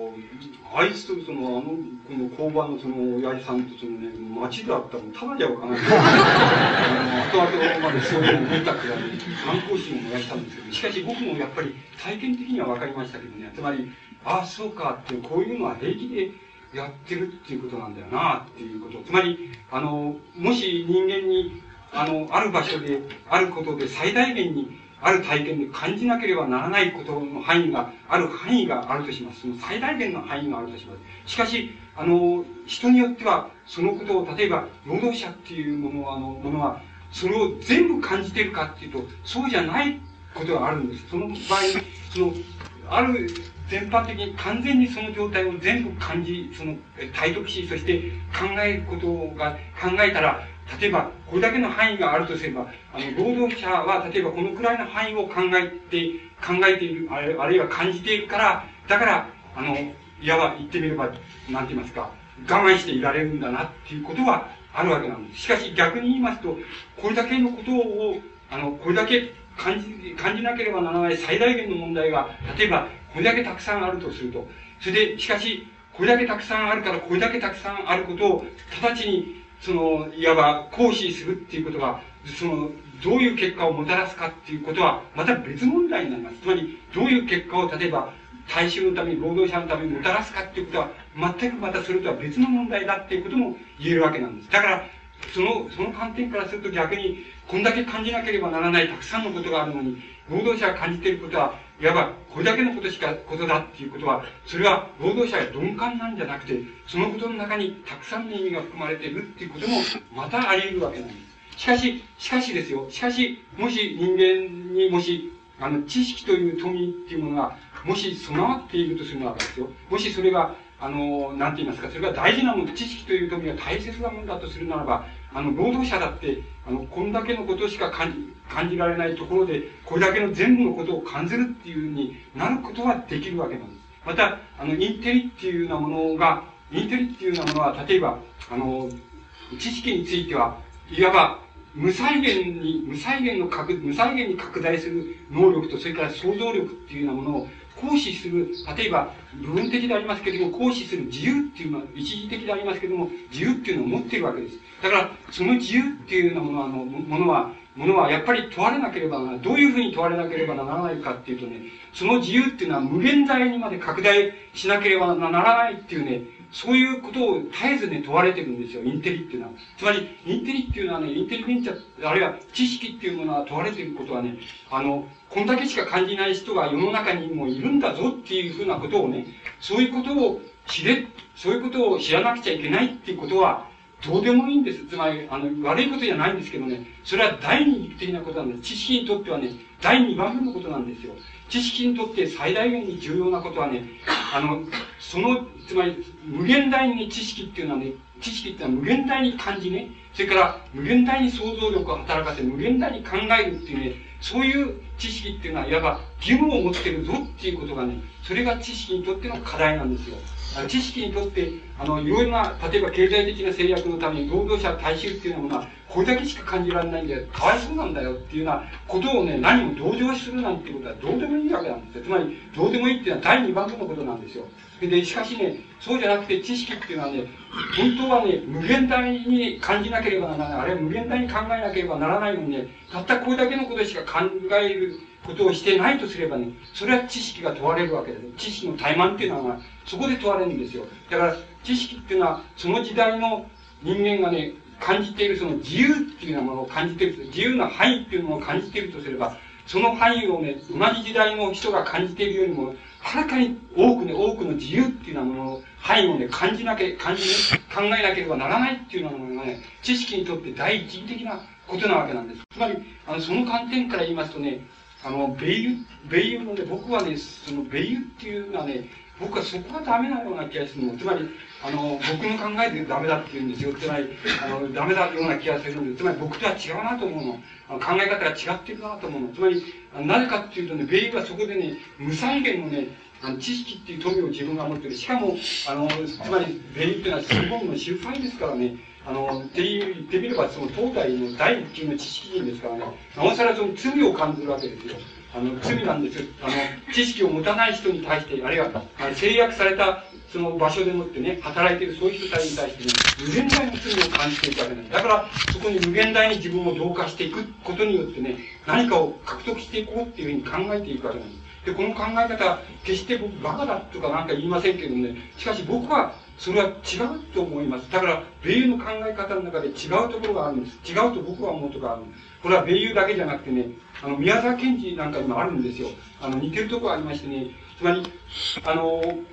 あの、知識っていうものはね、あの、罪悪だっていう、つまり、知識っていうものに罪を感じるっていう観点がね、あるのですよ。あの、宮沢賢治にもあるんですよ。で、自分を、だからその、無限にあの、超人的なところに追い込んでいくわけです。超人的なことところに追い込んでいくわけです。あの、この、この追い込み方っていうのは、非常に宮沢賢治とよく似てるんです。しかし、この考え方は違うと僕は考えます。つまり、あの、だからこういうことを宮沢賢治でも言います。つまり、あの、宮沢賢治の詩の中にも、動画の中にもしきりに出てきますけどもね、つまり、あの、自分の、あの、農学校の先生してましたから、宮崎にあの、生徒たちにその、与える、あの、詩みたいなのがありますけどね。つまり、あの、君たちがその、なんて言いますか、あの、のっぱらに出て、その畑や田んぼに出て、それで、あの、一つ一つの、あの、耕しながらね、そして身につけていく、その、そういう学問の方がね、あの、学校ってその、テニスをしながらね、教わるような、そういうね、ものに比べたら、そういうものに比べたらね、本当の学問っていうのはそういうんだっていうような言い方を、あの、宮沢賢治もします。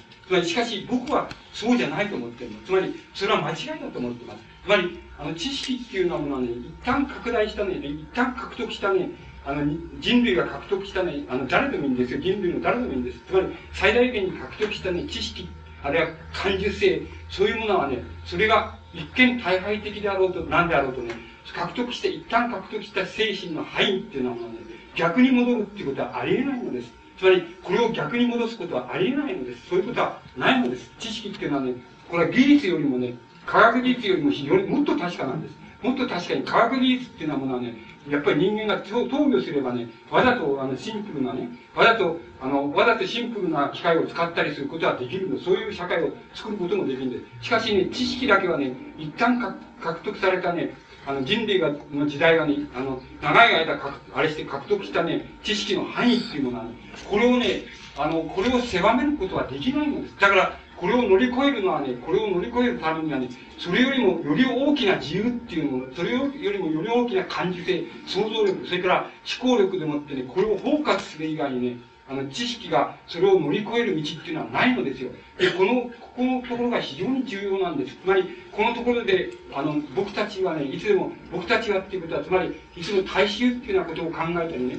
あるいは、貧困っていうことを考えたり、あるいは、あの、その、虐げられし人っていうようなことをかん、ものがどうなってるかとかね、あるいは、この圧政されてるものっていうようなものを考える場合に、いつでも突っかかってくることはそこなんです。そこの問題で、そこでいつでも突っかかりかかります。つまり、あの、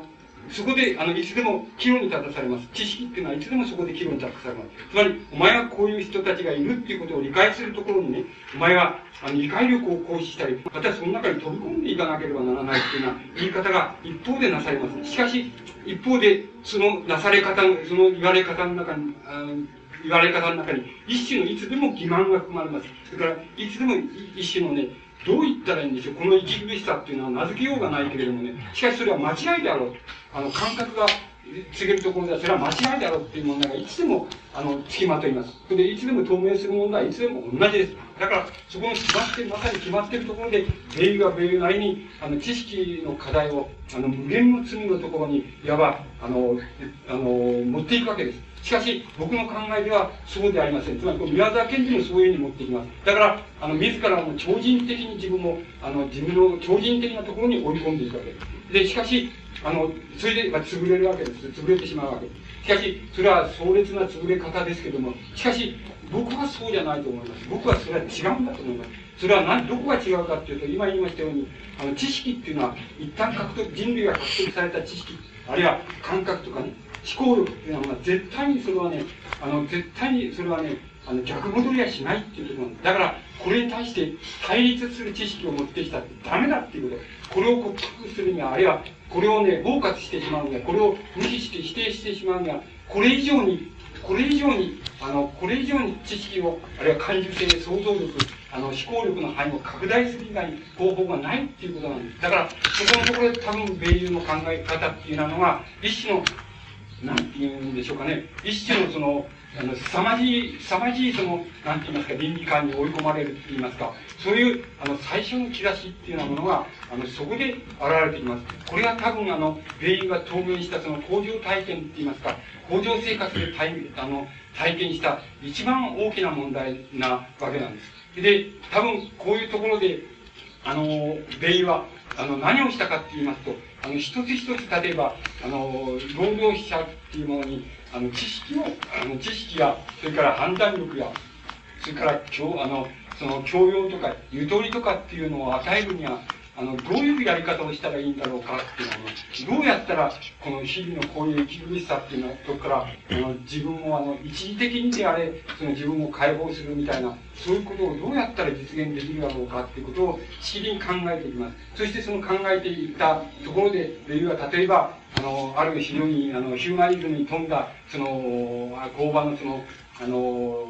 工場と、あるいは自治長みたいな人がいるわけです。その人が、あの、労働者にたを強化するためにって言いますか、あの、教育するためにって言いますかね、教養をつけるためにっていうことで、あの、雑誌を出したりしてるところがあるんです。それで、ベイはそれに、それに、あの、その人に手紙をやって、自分をそこに参加させてくれっていうふうに言うわけです。それで、あの、自分はその、あのギリシャ悲劇の問題についてそのあの問題点について労働者に対して書いてみたいんだっていうあのいうようなことをあの訴えてそのそこに協力させてくれないかっていうふうにあの訴えるわけです。そうするとこの考え方、米ユの考え方一種のその社会民主主義的な考え方でっていうことになるわけです。つまり、あの、工場の管理者っていうとか、あの、工場のその、責任者とか、そういう地位にある人と、といわば、あの、の手をつないで、それで労働者の、あの、強化、あの、教育とか、それから、あの、知識の獲得か、獲得とか、そういうことにも協力するっていうことですから、いわゆるこの社会思想的に見てしまったのは、あの、社会民主主義的である、まあ、米友っていう人は、あの、その、非常にラジカルな思想っていうようなものを放棄してしまったっていうことに、外側から見ると、一見するとそういうふうになるわけですけども、米友が意図してるのは、意図してまたやったことは全然そういうこととは違うのです。あの、そういうふうに、あの、つまり体系的に出てきた問題から、労働者がいちいち投入してくる問題っていうのがあって、その問題に対して、どのようにあのどのようにその一つ一つの小さい問題、小さくてしかも非常に微妙な問題で、あの、これは外側からどうしてもつかめないような微妙な問題があると、その問題をどうしたらその、なんか、あの、どうしたらそれを解きほぐしあのことができるかっていうのは、そういう問題に表現して、そういう問題に対して、あの、米友なりの適応の仕方をして、あの、していったっていうことは、その過程であるというふうに、あの、言うことができます。だから、一見外側から言いますと、あの、米友あの、うん、このラジカルだったその初期に比べて随分変わってしまったなっていうことになるわけですけれども、しかし、あの、そういう意味合いを、と別に、あの、米友は、一つ一つの、しかも、外から、つまり社会運動家とか政治運動家からからは決して見えないような、あの、決して体験できないような、見えないような、その、微妙な、しかし、あの、そこがスッと解決されれば、スッと、あの、スムースにいっちゃうみたいな、そういう微妙な問題があると、その問題に対して、一つ一つ、あの、解いていこうっていうのは、あの、解決していこうっていうのは、そういう、あの、考え方っていうようなものを、あの、一つ一つ確かめていったわけです。で、これが多分、米友のあの、工場体験っていうようなものの非常に大きな、あの、意味合いになります。あの、なります。で、もはやこのところで、あの、多分僕はその最初、必然的にそうなるに決まってんだって言いますか、そうなるに決まってんだっていうふうに言えるところは、先ほど言いましたように、あの、知識っていうようなものものものを解決するためにね、あの、問題を解決するために、自分がその、あの、徹底的に向上、あの、女工さんになってしまったっていうのは、そういう過程で、その知識の問題に対して、自己自身に対しても、自己自身も救い、そして、そこから何かを、知識の問題の普遍的な問題を導き出そうみたいな風に考えて、考えたときに、すでに、あの、米友にとっては、その、さらにその違う、つまり、えー、まあ、あの、言ってみれば、米友のその神の問題とか信仰の問題ということになるわけですけどその問題が出てくるに決まってるって言えば、決まってるわけですけども、その問題が明らかにあの、もう明瞭な形で、いや、さらに明瞭な形で、あの、出てきたっていうふうに言うことができます。それは、あの、あの、どんな言い方もできるわけですけども、そこのところで、あの、ある、まあ、米友がその頃、その打ち込んだ、あの、なんて言いますか、打ち込んだその読書体験みたいなところから、その問題を、あの、解いていきますとね、米友はもう、ここのところの、あの、末期では、あの、すでに、その、カトリックの、つまり、恩寵とかね、その、救済とかね、それから、あの、神の認知とかね、そういう問題について、米友は自分の考えを常に、あの、公然、明らか明らかに自分の考え方を提出するっていうようなところに、米友自身が、あの、その工場体験のその苦しい体験っていうようなものを、あの、契機にしながら、そういうものを打ち出しそうとして打ち出していくわけです。で、その契機はどういうところで、あの、その問題を捉えたか、あるいは捉えたらいいかって言いますと、それは、あの、米友がこの頃、この頃あの、えー、その、あの、なんて言いますかね、その、あの民民族学とか人類学とかそのあるいはそのもっと簡単に言えばその民話思想みたいなものにあの少しあの打ち込んでいったことがあるんです。で、それは、あの、その民話っていうようなものの打ち込み方の中から、その問題を、まあ、ベイユが導き出したっていうふうに考えると、一番考えやすいから、あの、そういう考え方をしてみますとですね、どういうことかって言いますとね、あの、民話っていうようなものには、大体二つぐらいパターンがあるんですよ。それは、あの、万国共通なんです。つまり、万国共通だっていうことは、つまり、民衆が、つまり古い時代から、あの、古い昔、大昔からその、語り継いだり、その作り上げたりする物語っていうようなものは、大体同じことを指すわけだっていうことを意味するわけなんですけども、つまり万国共通にその、民話にはその、い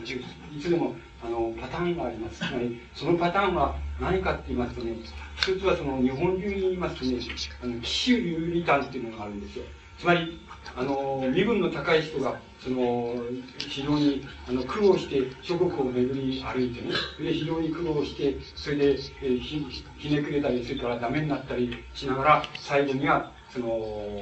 まあ、救済されるみたいなね。そういう死リタンみたいな、救済される、救済じゃない場合もあるんです。つまり、あの、悲劇的に死んじゃうっていう場合もあるわけです。つまり、そのパターンが、バリエーションがありますけど、そういうパターンが一つなんです。もう一つは、鳥飼場や、まあ、日本のあれで言えば、古典で言えば鳥飼場や物語っていうのがあるわけですけど、その、えっと、まあ、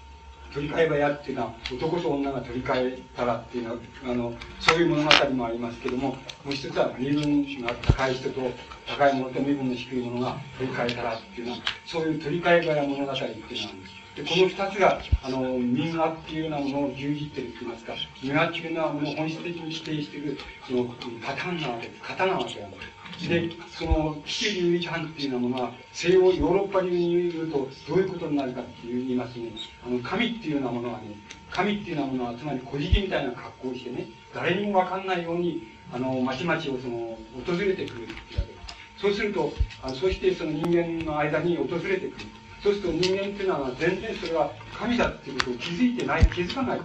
で、むしろ気づかないだけじゃなくて、それは古事記じゃないかって言って、あの、薄汚いやつじゃないかっていうようなふうに考えて、むしろそれから、あの、逃げようとする。あるいは逃げてしまう。で、その神の方はその、まあ、古事記の方でもいいんですけども、その、それに対して追っかけていく。あるいは別なその姿を変えて、つまり美人の格好をして、に姿を変えて追っかけていくとかね、どういう考え方でもいいんで、どういうあれでもいいんですけども、ね、そういうふうにして追っかけていく。して、追っかけていくけれども、なおなお拒否する。拒否していくと、あの、人間っていうのは拒否しているうちに、だんだんだんだん、あの、自分が、もう、ニッチもサッチもいかなくなって、その苦苦しんでしまう。苦苦悩してしまう。で、苦悩が、ふっと、その、なんて言いますか、ふっと外れた時に、ああ、っていう気がつく。気がつく。それで、ああ、れ個人じゃないんだよな、っていうふうに気がつく。それは神なんだよな、っていうふうに気がつくっていう、それが西洋流の騎士の有利感なんですけどね。で、そあの、米友が、米友が言うには、つまり、つまり、神っていうのがあって、もうここちょっとね、神っていう、なんかね、って言うと、ちょっと、なんていうんですか、なんとなく、ちょっとあれなんですけどね。まあ、そう、ベイはそう言ったっていう。はい。あの、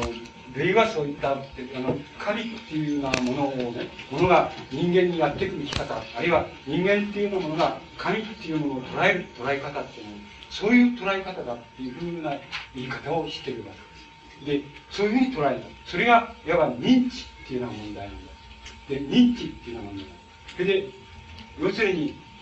その、つまり、小じの格好をして、それで、あの、神がやってくる。で、それは人間が気がつかない。しかし気がつかない時に、あの、神はその、もっと、例えば、あの、他の小じじゃない格好をして見せたり、その、誘惑して見せたり、つまり、女性の姿をして誘惑して見せたりとかっていうような、ふうな形を変える。って見せる。それは、いわば、そいつは音調っていうのはそういう意味だっていうふうに言ってるわけです。で、その音調っていうようなものに対して、その人間っていうのは気がつかない。で、なお逃げてる。に、しかし、そ逃げていけば必ず苦悩に陥っちゃうんだ。で、苦悩に陥った場合に、陥って、もうこれはもうダメだって自滅だっていうふうになった時に、ふっと、ふっと気がついて、それでそれは神っていうようなものが認知されるんだっていうふうにいう、そういう言われ方、言い方をしています。で、あの、この問題、あ、これは、つまり、あの、その、すべての問題について言えるんだ。取り替え早物語で言えば、その、人、えっ、ー、と、つまり、あの、王女、王女がその、えっ、ー、と、召使いを連れて旅に、あの、旅に出て、その、王子様と出会うために旅に出る。で、途中でもって、あの、その、召使いと自分と服装を取り替えたり、身分を取り替えたり、言葉遣いを取り替えたりする、しなきゃならない羽目のうち、と、あの、王王女様の方が、あの、召使いだと思われ、それから、あの、召使いの方が、あの、王女様だっていうふうに思われる。そういうふうに思われてんだって誤解されて、もはやその誤解が極まって、その王子様っていうのは王子、王子に、でも絶対に出会えないんだっていうふうに、あの、なところで初めてその王子様っていうのが気がついて、それであの、その、召使いの格好をしたその、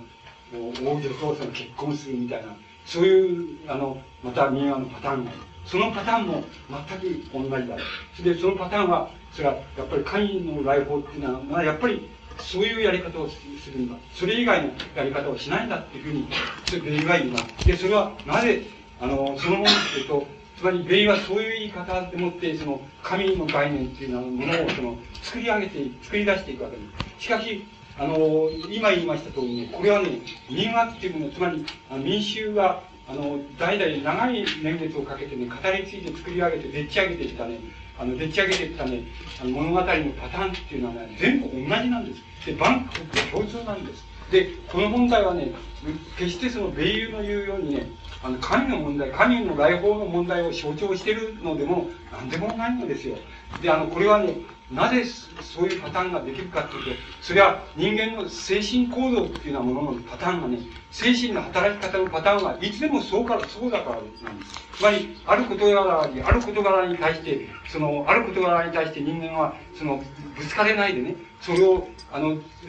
それから目を背けていくと。そうすると、その事柄が、例えば抜き差しにならないくらいな重さでもって差し迫ってくる。皆さんは誰でもそれは体験するわけです。つまり、なぜならばそれは普遍的だからです。だから、その、ある事柄だったとすると、その、どんな事柄でもいいんです。事柄に対して、あの、面と向かっていると、どうしてもその事柄が辛いとか重いとかっていうことになってきてくると、それから、あの、逃げようとする。人間は誰でもそうです。逃げようと、心、精神的に逃げようとします。そうすると、逃げ、逃げて向こうも逃げてくれればいいんですけども、その事柄がどんどんどんどん差し迫ってくると。それで、逃げてくれないと。で、どんどん自分が追い詰められると。追い詰められても、土壇場まで、その、追い詰められると、ふっと道が開けてくることがありますし、また道が開けないで、そこで潰れることがあります。で、それが、例えば皆さんが誰でも体験、皆さんだけじゃないんです。これは知識のある人も、知識のない人も変わりないことなんです。つまり、民衆であると、インテリゲンチャであると変わりないことですけども、人間はいつでも人間の心の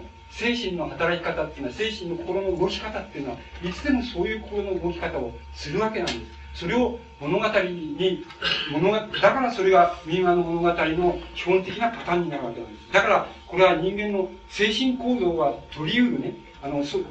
対象に対して、対象が何であれ、その対象に対して取り得る精神行動の型っていうものがね、そういう型を、なわけなんですよ。だからこれは、民話の思想でもなければね、何でもないんですよ。これは、要するに、あの、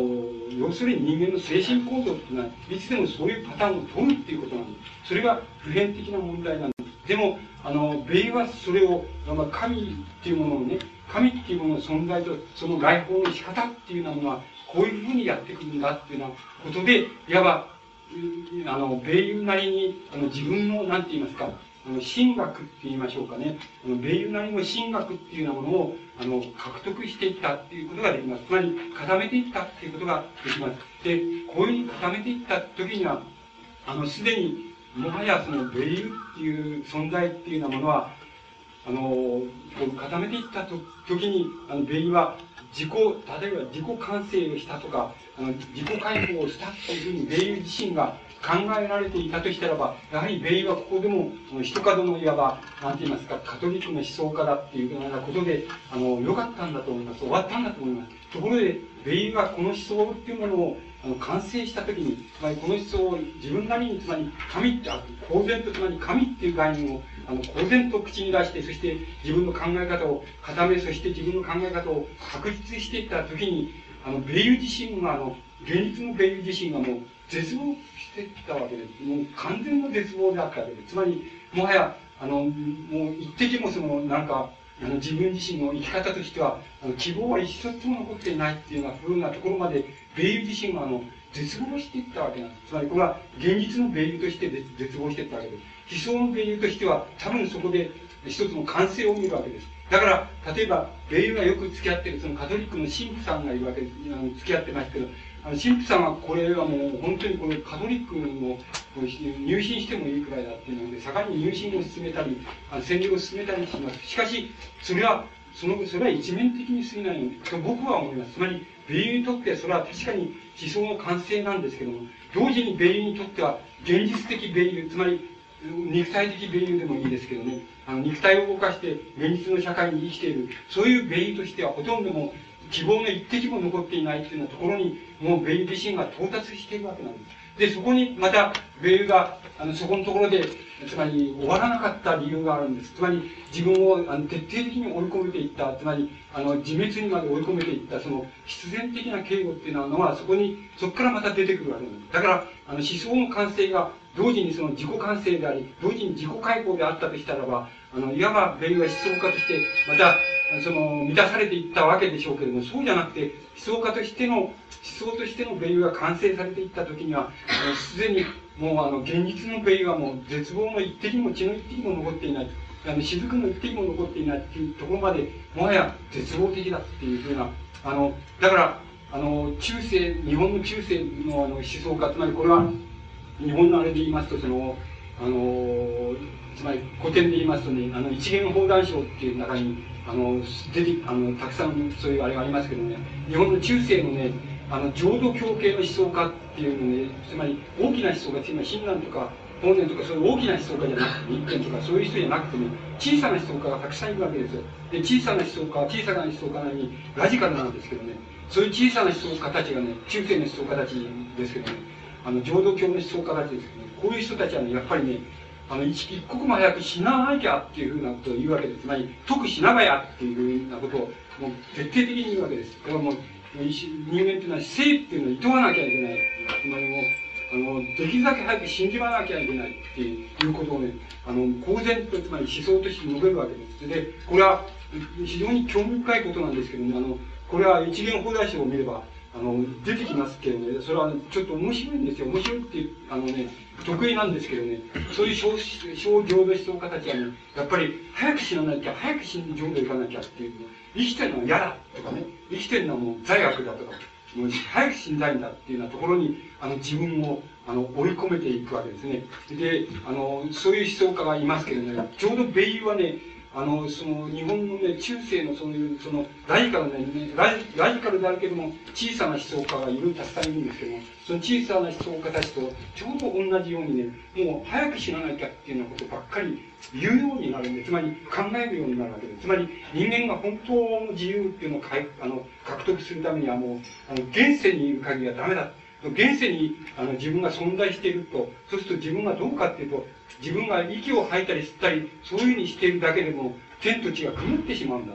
こういうふうに言ってるわけです。つまり、あの自分が存在して、で、呼吸をしてるっていう、その呼吸の、あの、息のぬくもりっていうようなものは、大体もう天地の、その成長さっていうようなものです。あるいは、あの、生、つまり、生、生成って言いましょうか。その尊さみたいな崇高さっていうのをもう、もう汚してしまうんだっていう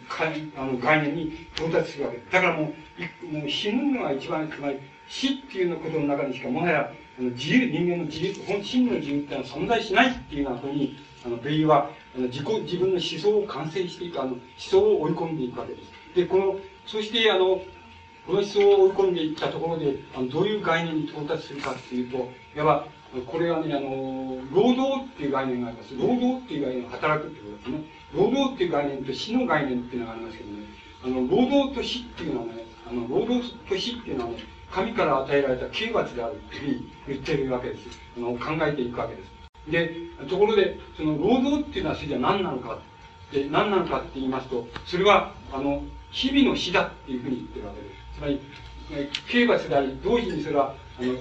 毎日毎日死ぬことっていうようなことが、毎日毎日の死っていうのは労働だっていう概念に到達するわけです。だから、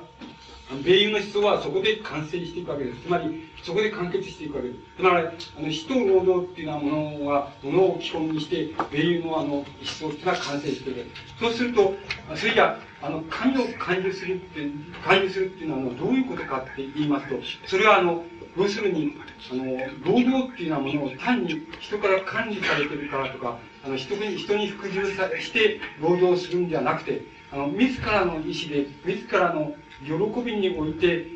あの、労働を成し得るならば、あるいは、そういうふうに成し得る労働っていうようなものが、この世に存在するならば、それは、あの、神に、神に到達することなんだっていう概念に到達します。あの、概念に、あの、結論を持っていくわけです。それから、あの、死っていうのも、死はこれは、神の刑罰であって、しかも、まあ、永続的な刑罰であるっていうことになるしかし、もし、あの、死っていうようなものを、あの、自発的にって言いましょうか。あの、自分の方で自発的に、あるいは意思的に受け入れることができるっていうようなことが可能であるならば、それはやはり、あの、神に到達するっていう、その、道であると。神に到達する唯一の道であるっていうようなところに、あの、米自身が、あの、神の概念を、あの、持っていきます。つまり、追い込んでいきます。つまり、そこのところで、あの、多分、あの、米友の、その最後の思想っていうようなものが、あの、完成されていくわけなんです。で、現実問題として、もう時間がないんですけども、あの、現実問題として、米友は、あの、その、最後には、その、なんて言いますか、あの、食事をとることを拒絶して、それで、あの、栄養失調と心心不全でもって死んだっていうふうに、あの、そういうふうに言われています。つまり、あんまり、ももはや生きることにあの望みがないっていうだけじゃなくて、いかに死ぬかっていうことばかり考えていたっていうふうにあの言うことができます。そのいかにも、いかに死ぬかっていうことばかり考え始めた一等最初はもしかするとあの、スペインの内乱にあの参加した時かもしれないんです。ですから、これはあの、ジョベジ・バタイユがあの、青空の中で、あの、描写している、あれ感じして、感じ取っている、その死、霊に感じ取っている死の匂いっていうようなものは、非常に正確であるかもしれないしかし、思想として死っていうようなものは、あの、完成するのは非常に晩年です。で、それは第二次大戦中だっていうことができます。で、その、第二次大戦中に、で、米友、例えば一例あるんですけど、米友はね、あの、まあ、ユダヤ人だっていうことで、ドイツから、あの、フランスから本国からアメリカに渡るわけですけども、自分はその、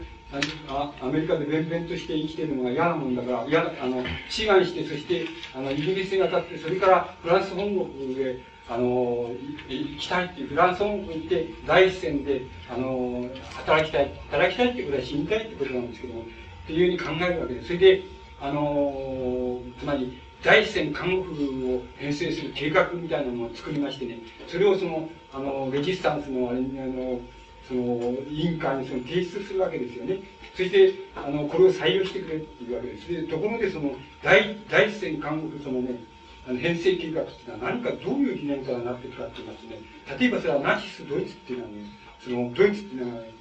献身とかね自己犠牲とかで民衆のためにとかね国家のためにとか祖国のためにっていうようなことをもって例えばあの若い青年たちをあの釣り上げてそしてナチスのいわば突撃隊とかね特別攻撃隊みたいなものに仕立て上げていると。それでそれに例えばあの連合軍ってヨーロッパの連合軍ってのは押しまくられている。で、これに対して、あの、自分がその理念的に対決している唯一の解決の方法は、あの、女性、しかも、あの、その女性っていうのは、独身の女性っていうようなものがね、あの、ものが、あの、看護師となって、そして、第一線に志願して、そして、そこで、いわば、傷ついたり、その、倒れたりしてる、あの、兵士たちに対してね、その、献身的に、つまり、あの自己、自己犠牲にして、つまり命を犠牲にして、その、これ、介護に、介看看護とか介護に当たるっていうのはね、そのことがね、そのことこそがね、要するにナチスドイツのそのね、いわば突撃隊、つまり特攻隊、あるいは、あの、献身自己犠牲、青年には自己犠牲にして、祖国のために順次をとか、大衆のために順次をっていうのは、そういうその順次方に対してね、唯一対決しうるね、思想的に対決しうる原理っていうのが、これしかないっていうふうに、あの、米軍は考えるわけです。だから、つまり、母性を持ってって言いますか、母性を持って、その、それから自らをその、犠牲にしたって言いますか、生命を、生命を始めからも、あの、犠牲にした、そういう母性的な、あの、人間がその、第一線に行って、そして、兵士たちの死とか、それから、あの、その、負傷とかね、その、倒れたとか、そういうものを看護するっていうようなこと、そのことの中に含まれている理念以外に、この、これ対決しる、理念っていうのは考えられないっていうのは、あの、米軍のそういう計画を立てた、あの、あの、いわば、その思想って言いますか、理念であったわけです。で、この理念っていうようなものは、米軍にとってはいわばもうギリギリであり、つまり、あの、その第一線韓国編成っていうことは、つまり、あの、言ってみればもっと、あっさり言ってしまえば、米軍自身にとっては、つまり俺はもう死にたいよっていうことなんです。つまり、そこで死にまいたいよって。しかもその死ぬ、死ぬ場合に、そういう、あの、理念を遂げて死にたいっていうようなことが、その計画のいわば、あの、その基本の核にあるわけです。そういうあの考え方を提出するわけです。しかし、あの、これはあの、基地がいじめてるっていうふうに、あの、言われて、それを退けられられるわけです。実際問題として。退けられるわけですけども。で、あの、自分自身がその、あの、ロンドンまで行って、そして、レジスタンスのいわば、あの、仕事のその、事務的なことに携わりながら、あるいは宣伝的なことに携わりながら、あの、そこでまた餓死みたいにして、自ら餓死するみたいにして死んでしまうわけですけども、この米軍の、その、大戦監獄編成計画みたいなものの中に含まれてるね、その理念はともかく、理念は、ままさにその帰結、米軍の思想の帰結なんですけど、つまり終着点なんですけども、しかしそれ自体がね、途方もない、あの、馬鹿げたことだっていう、つまり、気違いじみたことなんであり、かつよく考えてみると非常に不健康なことです。つまり、これは、あの、スーザン・ソンタグが言う言うのと同じ意味合いで、非常に不健康な考え方です。つまり不健康な計画だっていうことは、あの、すぐにわかります。つまり、しかし、あの、その計画自体の健康さっていうようなものを支えている、つまり、基本になったその米軍の理念っていうのを、それは、いわば米軍の思想のその、当然の帰結だった。つまり、完全な終着点だったっていうふうに言うことができます。つまり、米が終着点に至ったとき、米はすでに、あの、現実社会に対して、現実社会の状況に対しては、まさに気違いに見たこと、気違いに見たこと、あるいは不健康なことしか、あるいは考えられないところに、あの、自分を、あの、追い込んでいったっていうようなことが、あの、できると思います。で、あの、米軍の生涯っていうようなことを考えますとね、つまり、いつでも、あの、僕らはいつでもそれは、その、言うことなんだけれども、その米軍の生涯だけじゃなくて、その言うことなんだけれども、つまり、あの、現実っていうようなものはね、現実の動きっていうようなものは、あの、例えば、あの、理念の通りとかね、あるいは理想の通り行くもんじゃないんだ。で、行くもんじゃないんだっていうのは、それは当然なんだ。で、あの、いくらかでもそのギャップを埋めるかどうかっていうことは別として、あの、現実が要するに理念の通り、あるいは理想の通り行くわけがないんだ。で行くわけがないのはけしからんっていう場合と、それから行くわけがないんだから、その理想の通り、あの、行かないからといって、それを否定するのは、一定、一定にもその、あの、浅はかさだっていう人もいます。それから、あの、いや、その理想の通り行かないっていうのはおかしいじゃないかっていうふうなことにこだわる人もいます。それで、しかし、あの、その問題の中には、その、米ユがその、とことんまで突き詰めた問題ななんですけども、つまり、あの、ヨーロッパっていうものがね、つまり、あの近代のヨーロッパっていうものが、つまり世界思想としてその実現した文化とか、それから、あの、その政治社会とかね、そういうようなものっていうものの中に、あの、それはあの達成と同時に、同時にそれは欠陥であるっていうようなものが、その中にあってですね、だから、そこで、それに対して、例えば、あの、ヨーロッパが生み出したその世界思想、ヨーロッパの近代が生み出した世界思想でもって相対していて、つまりそれは言ってみれば、あの、思想が、思想が実現したものに対してね、その鏡を映しているっていうことに、あの、過ぎないのかもしれないんです。つまり、これは理想と現実との食い違いとか、あの、インテリとそれから労働者の違いだとか、あの、政治、政治運政治運動とか社会運動をやってる人と、その、旗からそれを傍観しているという人との違いであるとか、そんなことでは全然ないのかもしれないんです。つまり、ヨーロッパに、あの、ヨーロッパの近代に、もう近代にその具現されているその人類の思想っていうようなものをね、ものの到達点が、当然、その実現したところのものがね、実現した観念に、つまり鏡のように相対している。で、それが、いわば鏡に映すように歪んで映っているっていうのは、歪んで映っている。あるいは同時にその歪んで映っているそのことが自体が、やっぱり人類の達成、世界的な達成なんだっていうのは、そういうことが、あの、根本にある問題かもしれないわけです。で、あのベイルっていうのはまさにその、その問題のですね、一番根本のところで、一番核のところで、しかも一番困難で一番硬いところに、あの、自分でもって、あの、身をぶつけていって、そして自分でもって砕けて、そして、あの、死んでしまった、あの自滅してしまったっていうふうに、あの、考えることができると思います。この、いわばベイルの思想の後っていうようなものは、いわば我々が当面している問題っていうのは、あの、文化っていうのは、いわば文化の解体期ですからね、つまり、あの、つまりかあの反文化ですからね、つまりカウンターカルトですから、カルチャーですからね、つまり我々を取り巻いている状況はそうなんで、ベイルのように、つまり正面切って、あの、ヨーロッパが達成した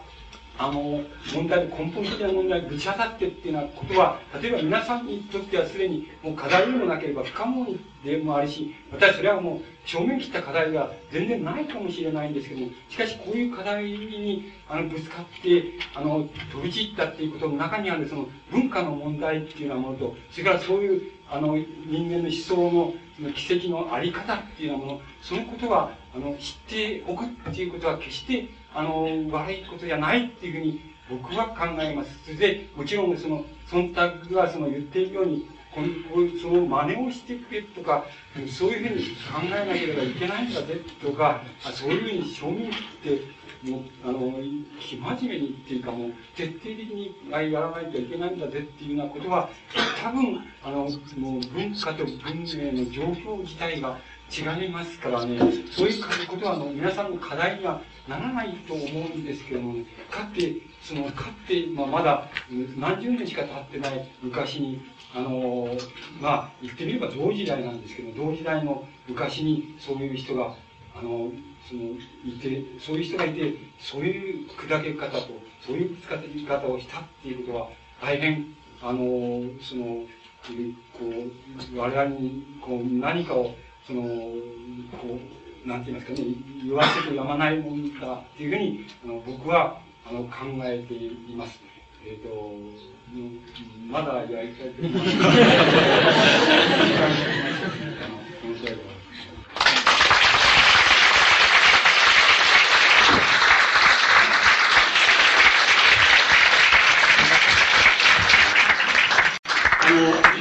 間を延長しましたけれども、あの、吉本さんにはもう全力を傾けてということは、私も今まで数々読んだ講演やお聞きした講演の中で、今日の講演っていうのは、すごく重い講演なる。で、若い学生の皆さんに手抜きなしに、容赦なく、真正面からですね、あの、大学に学ぶ皆さんに知を担うとは何か、今の状況の中に目を見張って生きるとは何かということを根源的にぶつけてください。あの若い学生の皆さんどうか今日の講演を起点として皆さんはさらにの十分にあの学ぶということは何かを見つめながらしっかりと一つ進んでいただきたいと思います、えー、なおこの講演が、うん、なされましたことはあのご承知のようにあの明日午後6時から小倉のえ毎日会館ホールで、えー小倉の紀永堂書店の創立65周年の特別記念公演として、吉本さんが、えー、アジア的とは何かという、これも最近展開しておられます。今日の状今日の状況の中で、我々がいろんな意味でアジア的というものを時間的、空間的にいろんな意味で限っているわけですが、そういうものを時間と空間の問題をクロスしながら、我々にですね、こういう状況の問題を解いてくださるというか、その講演が目を日でございます。その実は閉じでありまして、いわば慶堂さんがそういう特別な講演会をなさった余計を被って、この会を開くことができました。しかし我々にとって、まさにあの米軍の様々な問題、その共感と同時に、やっぱり彼女のあり方の一つの一元的な生き方の心みたいなものを鮮やかに聞かせて、非常に私自身聞いて、非常に目を開かれる、鮮やかに米軍がまた新たに生きてきた。感情いたしました。素晴らしい講演でございました。えー、なお、この後の先生に質問することがございますが、その回のことについては、あの、東洋先生から、あの、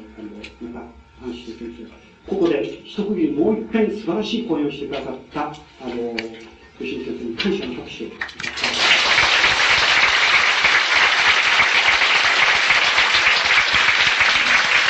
先生では、この後、場所を変えまして、質問及び座談の会をする予定でございましたけれども、先生は、えー、5時40分には木工をお立ちになるのではありません。場所を変えておりましたら、時間がますます続きますので、この場で質問の会を開きたいと思います。なお、5時、下関駅の方に参ります汽車は上田東駅5時25分と6時12分でございます。で従いまして、えー、5時25分の汽車でお帰りの予定の方は、静かに席を立ってご退席ください。お願いいたします。それでは6時半まで質問の会を安本先生の司会で、えー、行いたいと思います。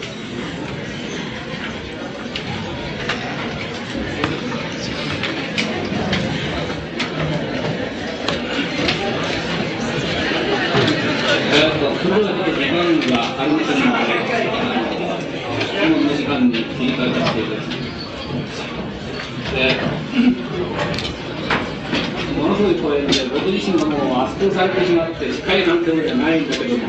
まあ、本当、30分だけで時間を取っていただきましたので、ご自由に話をしていただけたらいいんじゃないかと思います。今日の話を聞いてると、ベイユの話ですけれども、多分思想の突き詰め方、または知識の突き詰め方、論理の突き詰め方っていう、もう一番根本の吉本さんの論理が出てきたので、どんなところに話がもう飛んでいっていいんじゃないかと僕自身は思うんで、もうあらゆる角度から皆さん、あの質問を今の機会にされたい人は、どんどんしてみてください。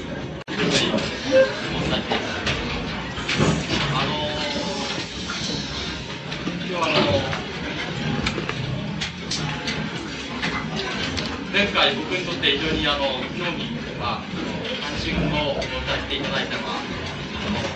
最後の進化というテーマと出会ったわけであります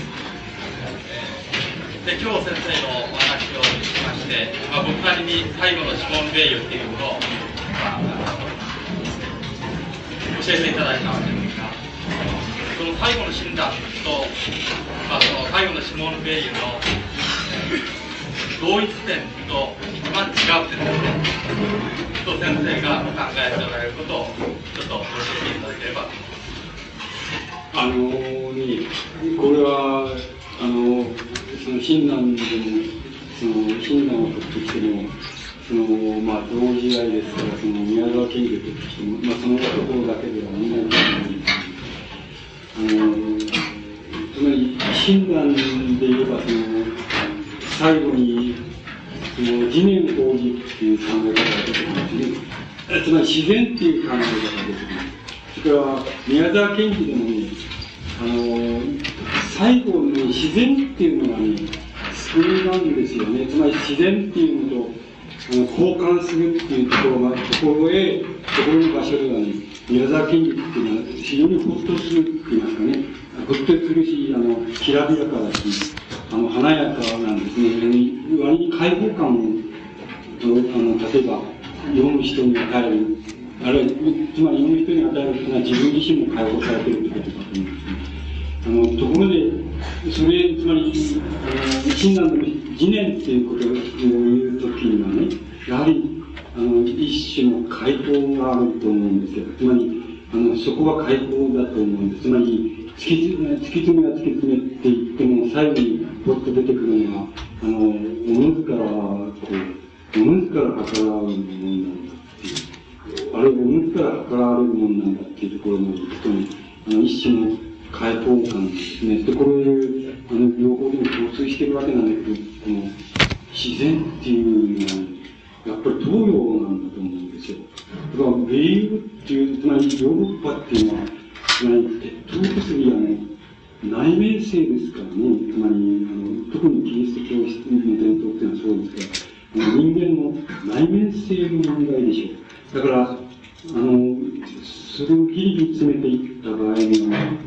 なんて言いますか、到達点って言った場合に、あの、どう言ったんでしょうね、その、非常にきついわけだと思いますね。きついところに行く。つまり、あの、結局はこの問題は、あの、この内面の問題を子がどうすることもできないじゃないかっていうことに行きますね。そうすると、あの、東洋の、東洋がそこへ行きますね。いつでもすぐに自然っていうのが出てきて、その自然っていうものと交換していくときには、あの、割に感覚的解放っていうのが、みたいなことになっていくんですね。それが非常に根本的な違いなんじゃないでしょうかね。あの、あの、到達点として根本的な違いのように思いますけどね。あの、その他の点は非常によく似てると思います。つまり、似てるけど、先ほどその、英雄、あの、浄土教の、浄土宗の思想家でも、小さな思想家ですね、群衆の思想家に、で、しかしラジカルに、あの、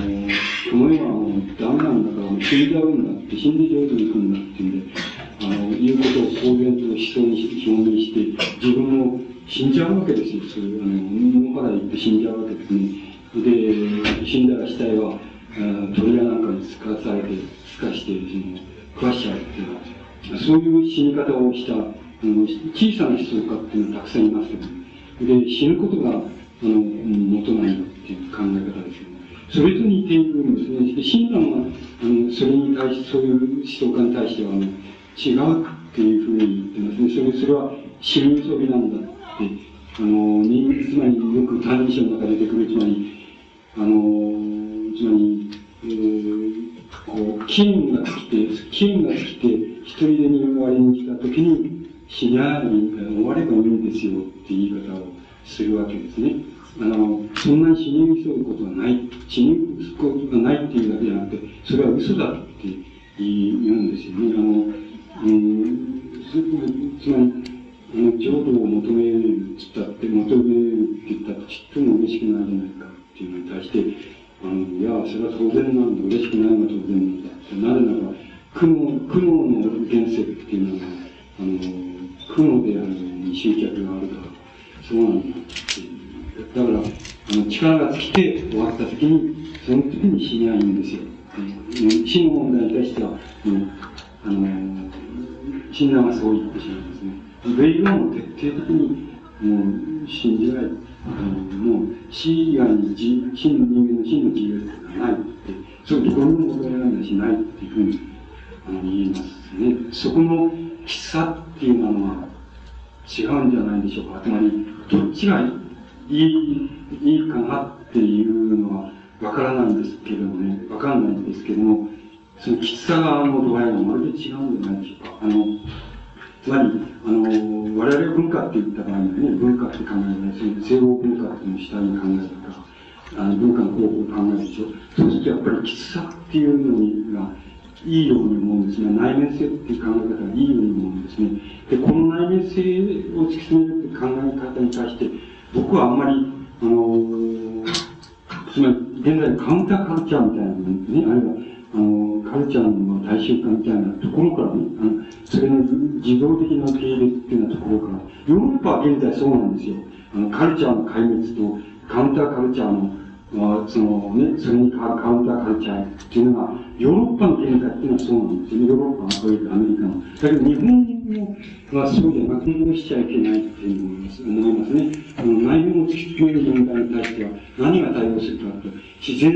みたいな視点みたいなのが対応するんですよ。しかし、カウンターカルチャーっていうような問題は、ヨーロッパの現在の問題だから我々も同時代にいますから、あの受け入れますけども、特に若い人は受け入れますけども、しかし、それは、あの、我々、この固有の、僕、日本固有の思想がね、あの、ヨーロッパのきつい内面性の、あの、思想をね、放棄していいっていう理由にはちっともならない。その問題依然として残るっていう。残ってるんだっていうふうに思いますね。その問題だから、その問題として決着をつけないじゃいけないっていうふうに思いますけどね。だけど今のカウンターカルチャーっていうのも世界的な風潮を身に浴びてる人に、世代の人にそれを求めるっていうのは多分、あの、多分違うような気がします。あの、多分それは違うんだっていうような気がしますけどね。あの、しかし、古典的な文化っていうのは、つまり世界文化っていうのは、せあの、の洗礼を受けた人は仕方がないからその問題は、とことんまで行き着くても、解かなくちゃいけないっていうことは、今でもあると思うんですけど、霊園のやり方っていうのは、それのような、それの非常に早急で鋭敏だから、で拡大された形のような気がしますけど、あの、宮田賢治はなんかもっと楽なところあるんですよね。診断にも楽なしってところがあるんですね。そこは違うんじゃないでしょうね。よろしいでしょうか。まだまだ意見出そうなんですけど、また明日講演がありますので、明日の講演の会場でまたしてください。どうも今日はありがとうございます。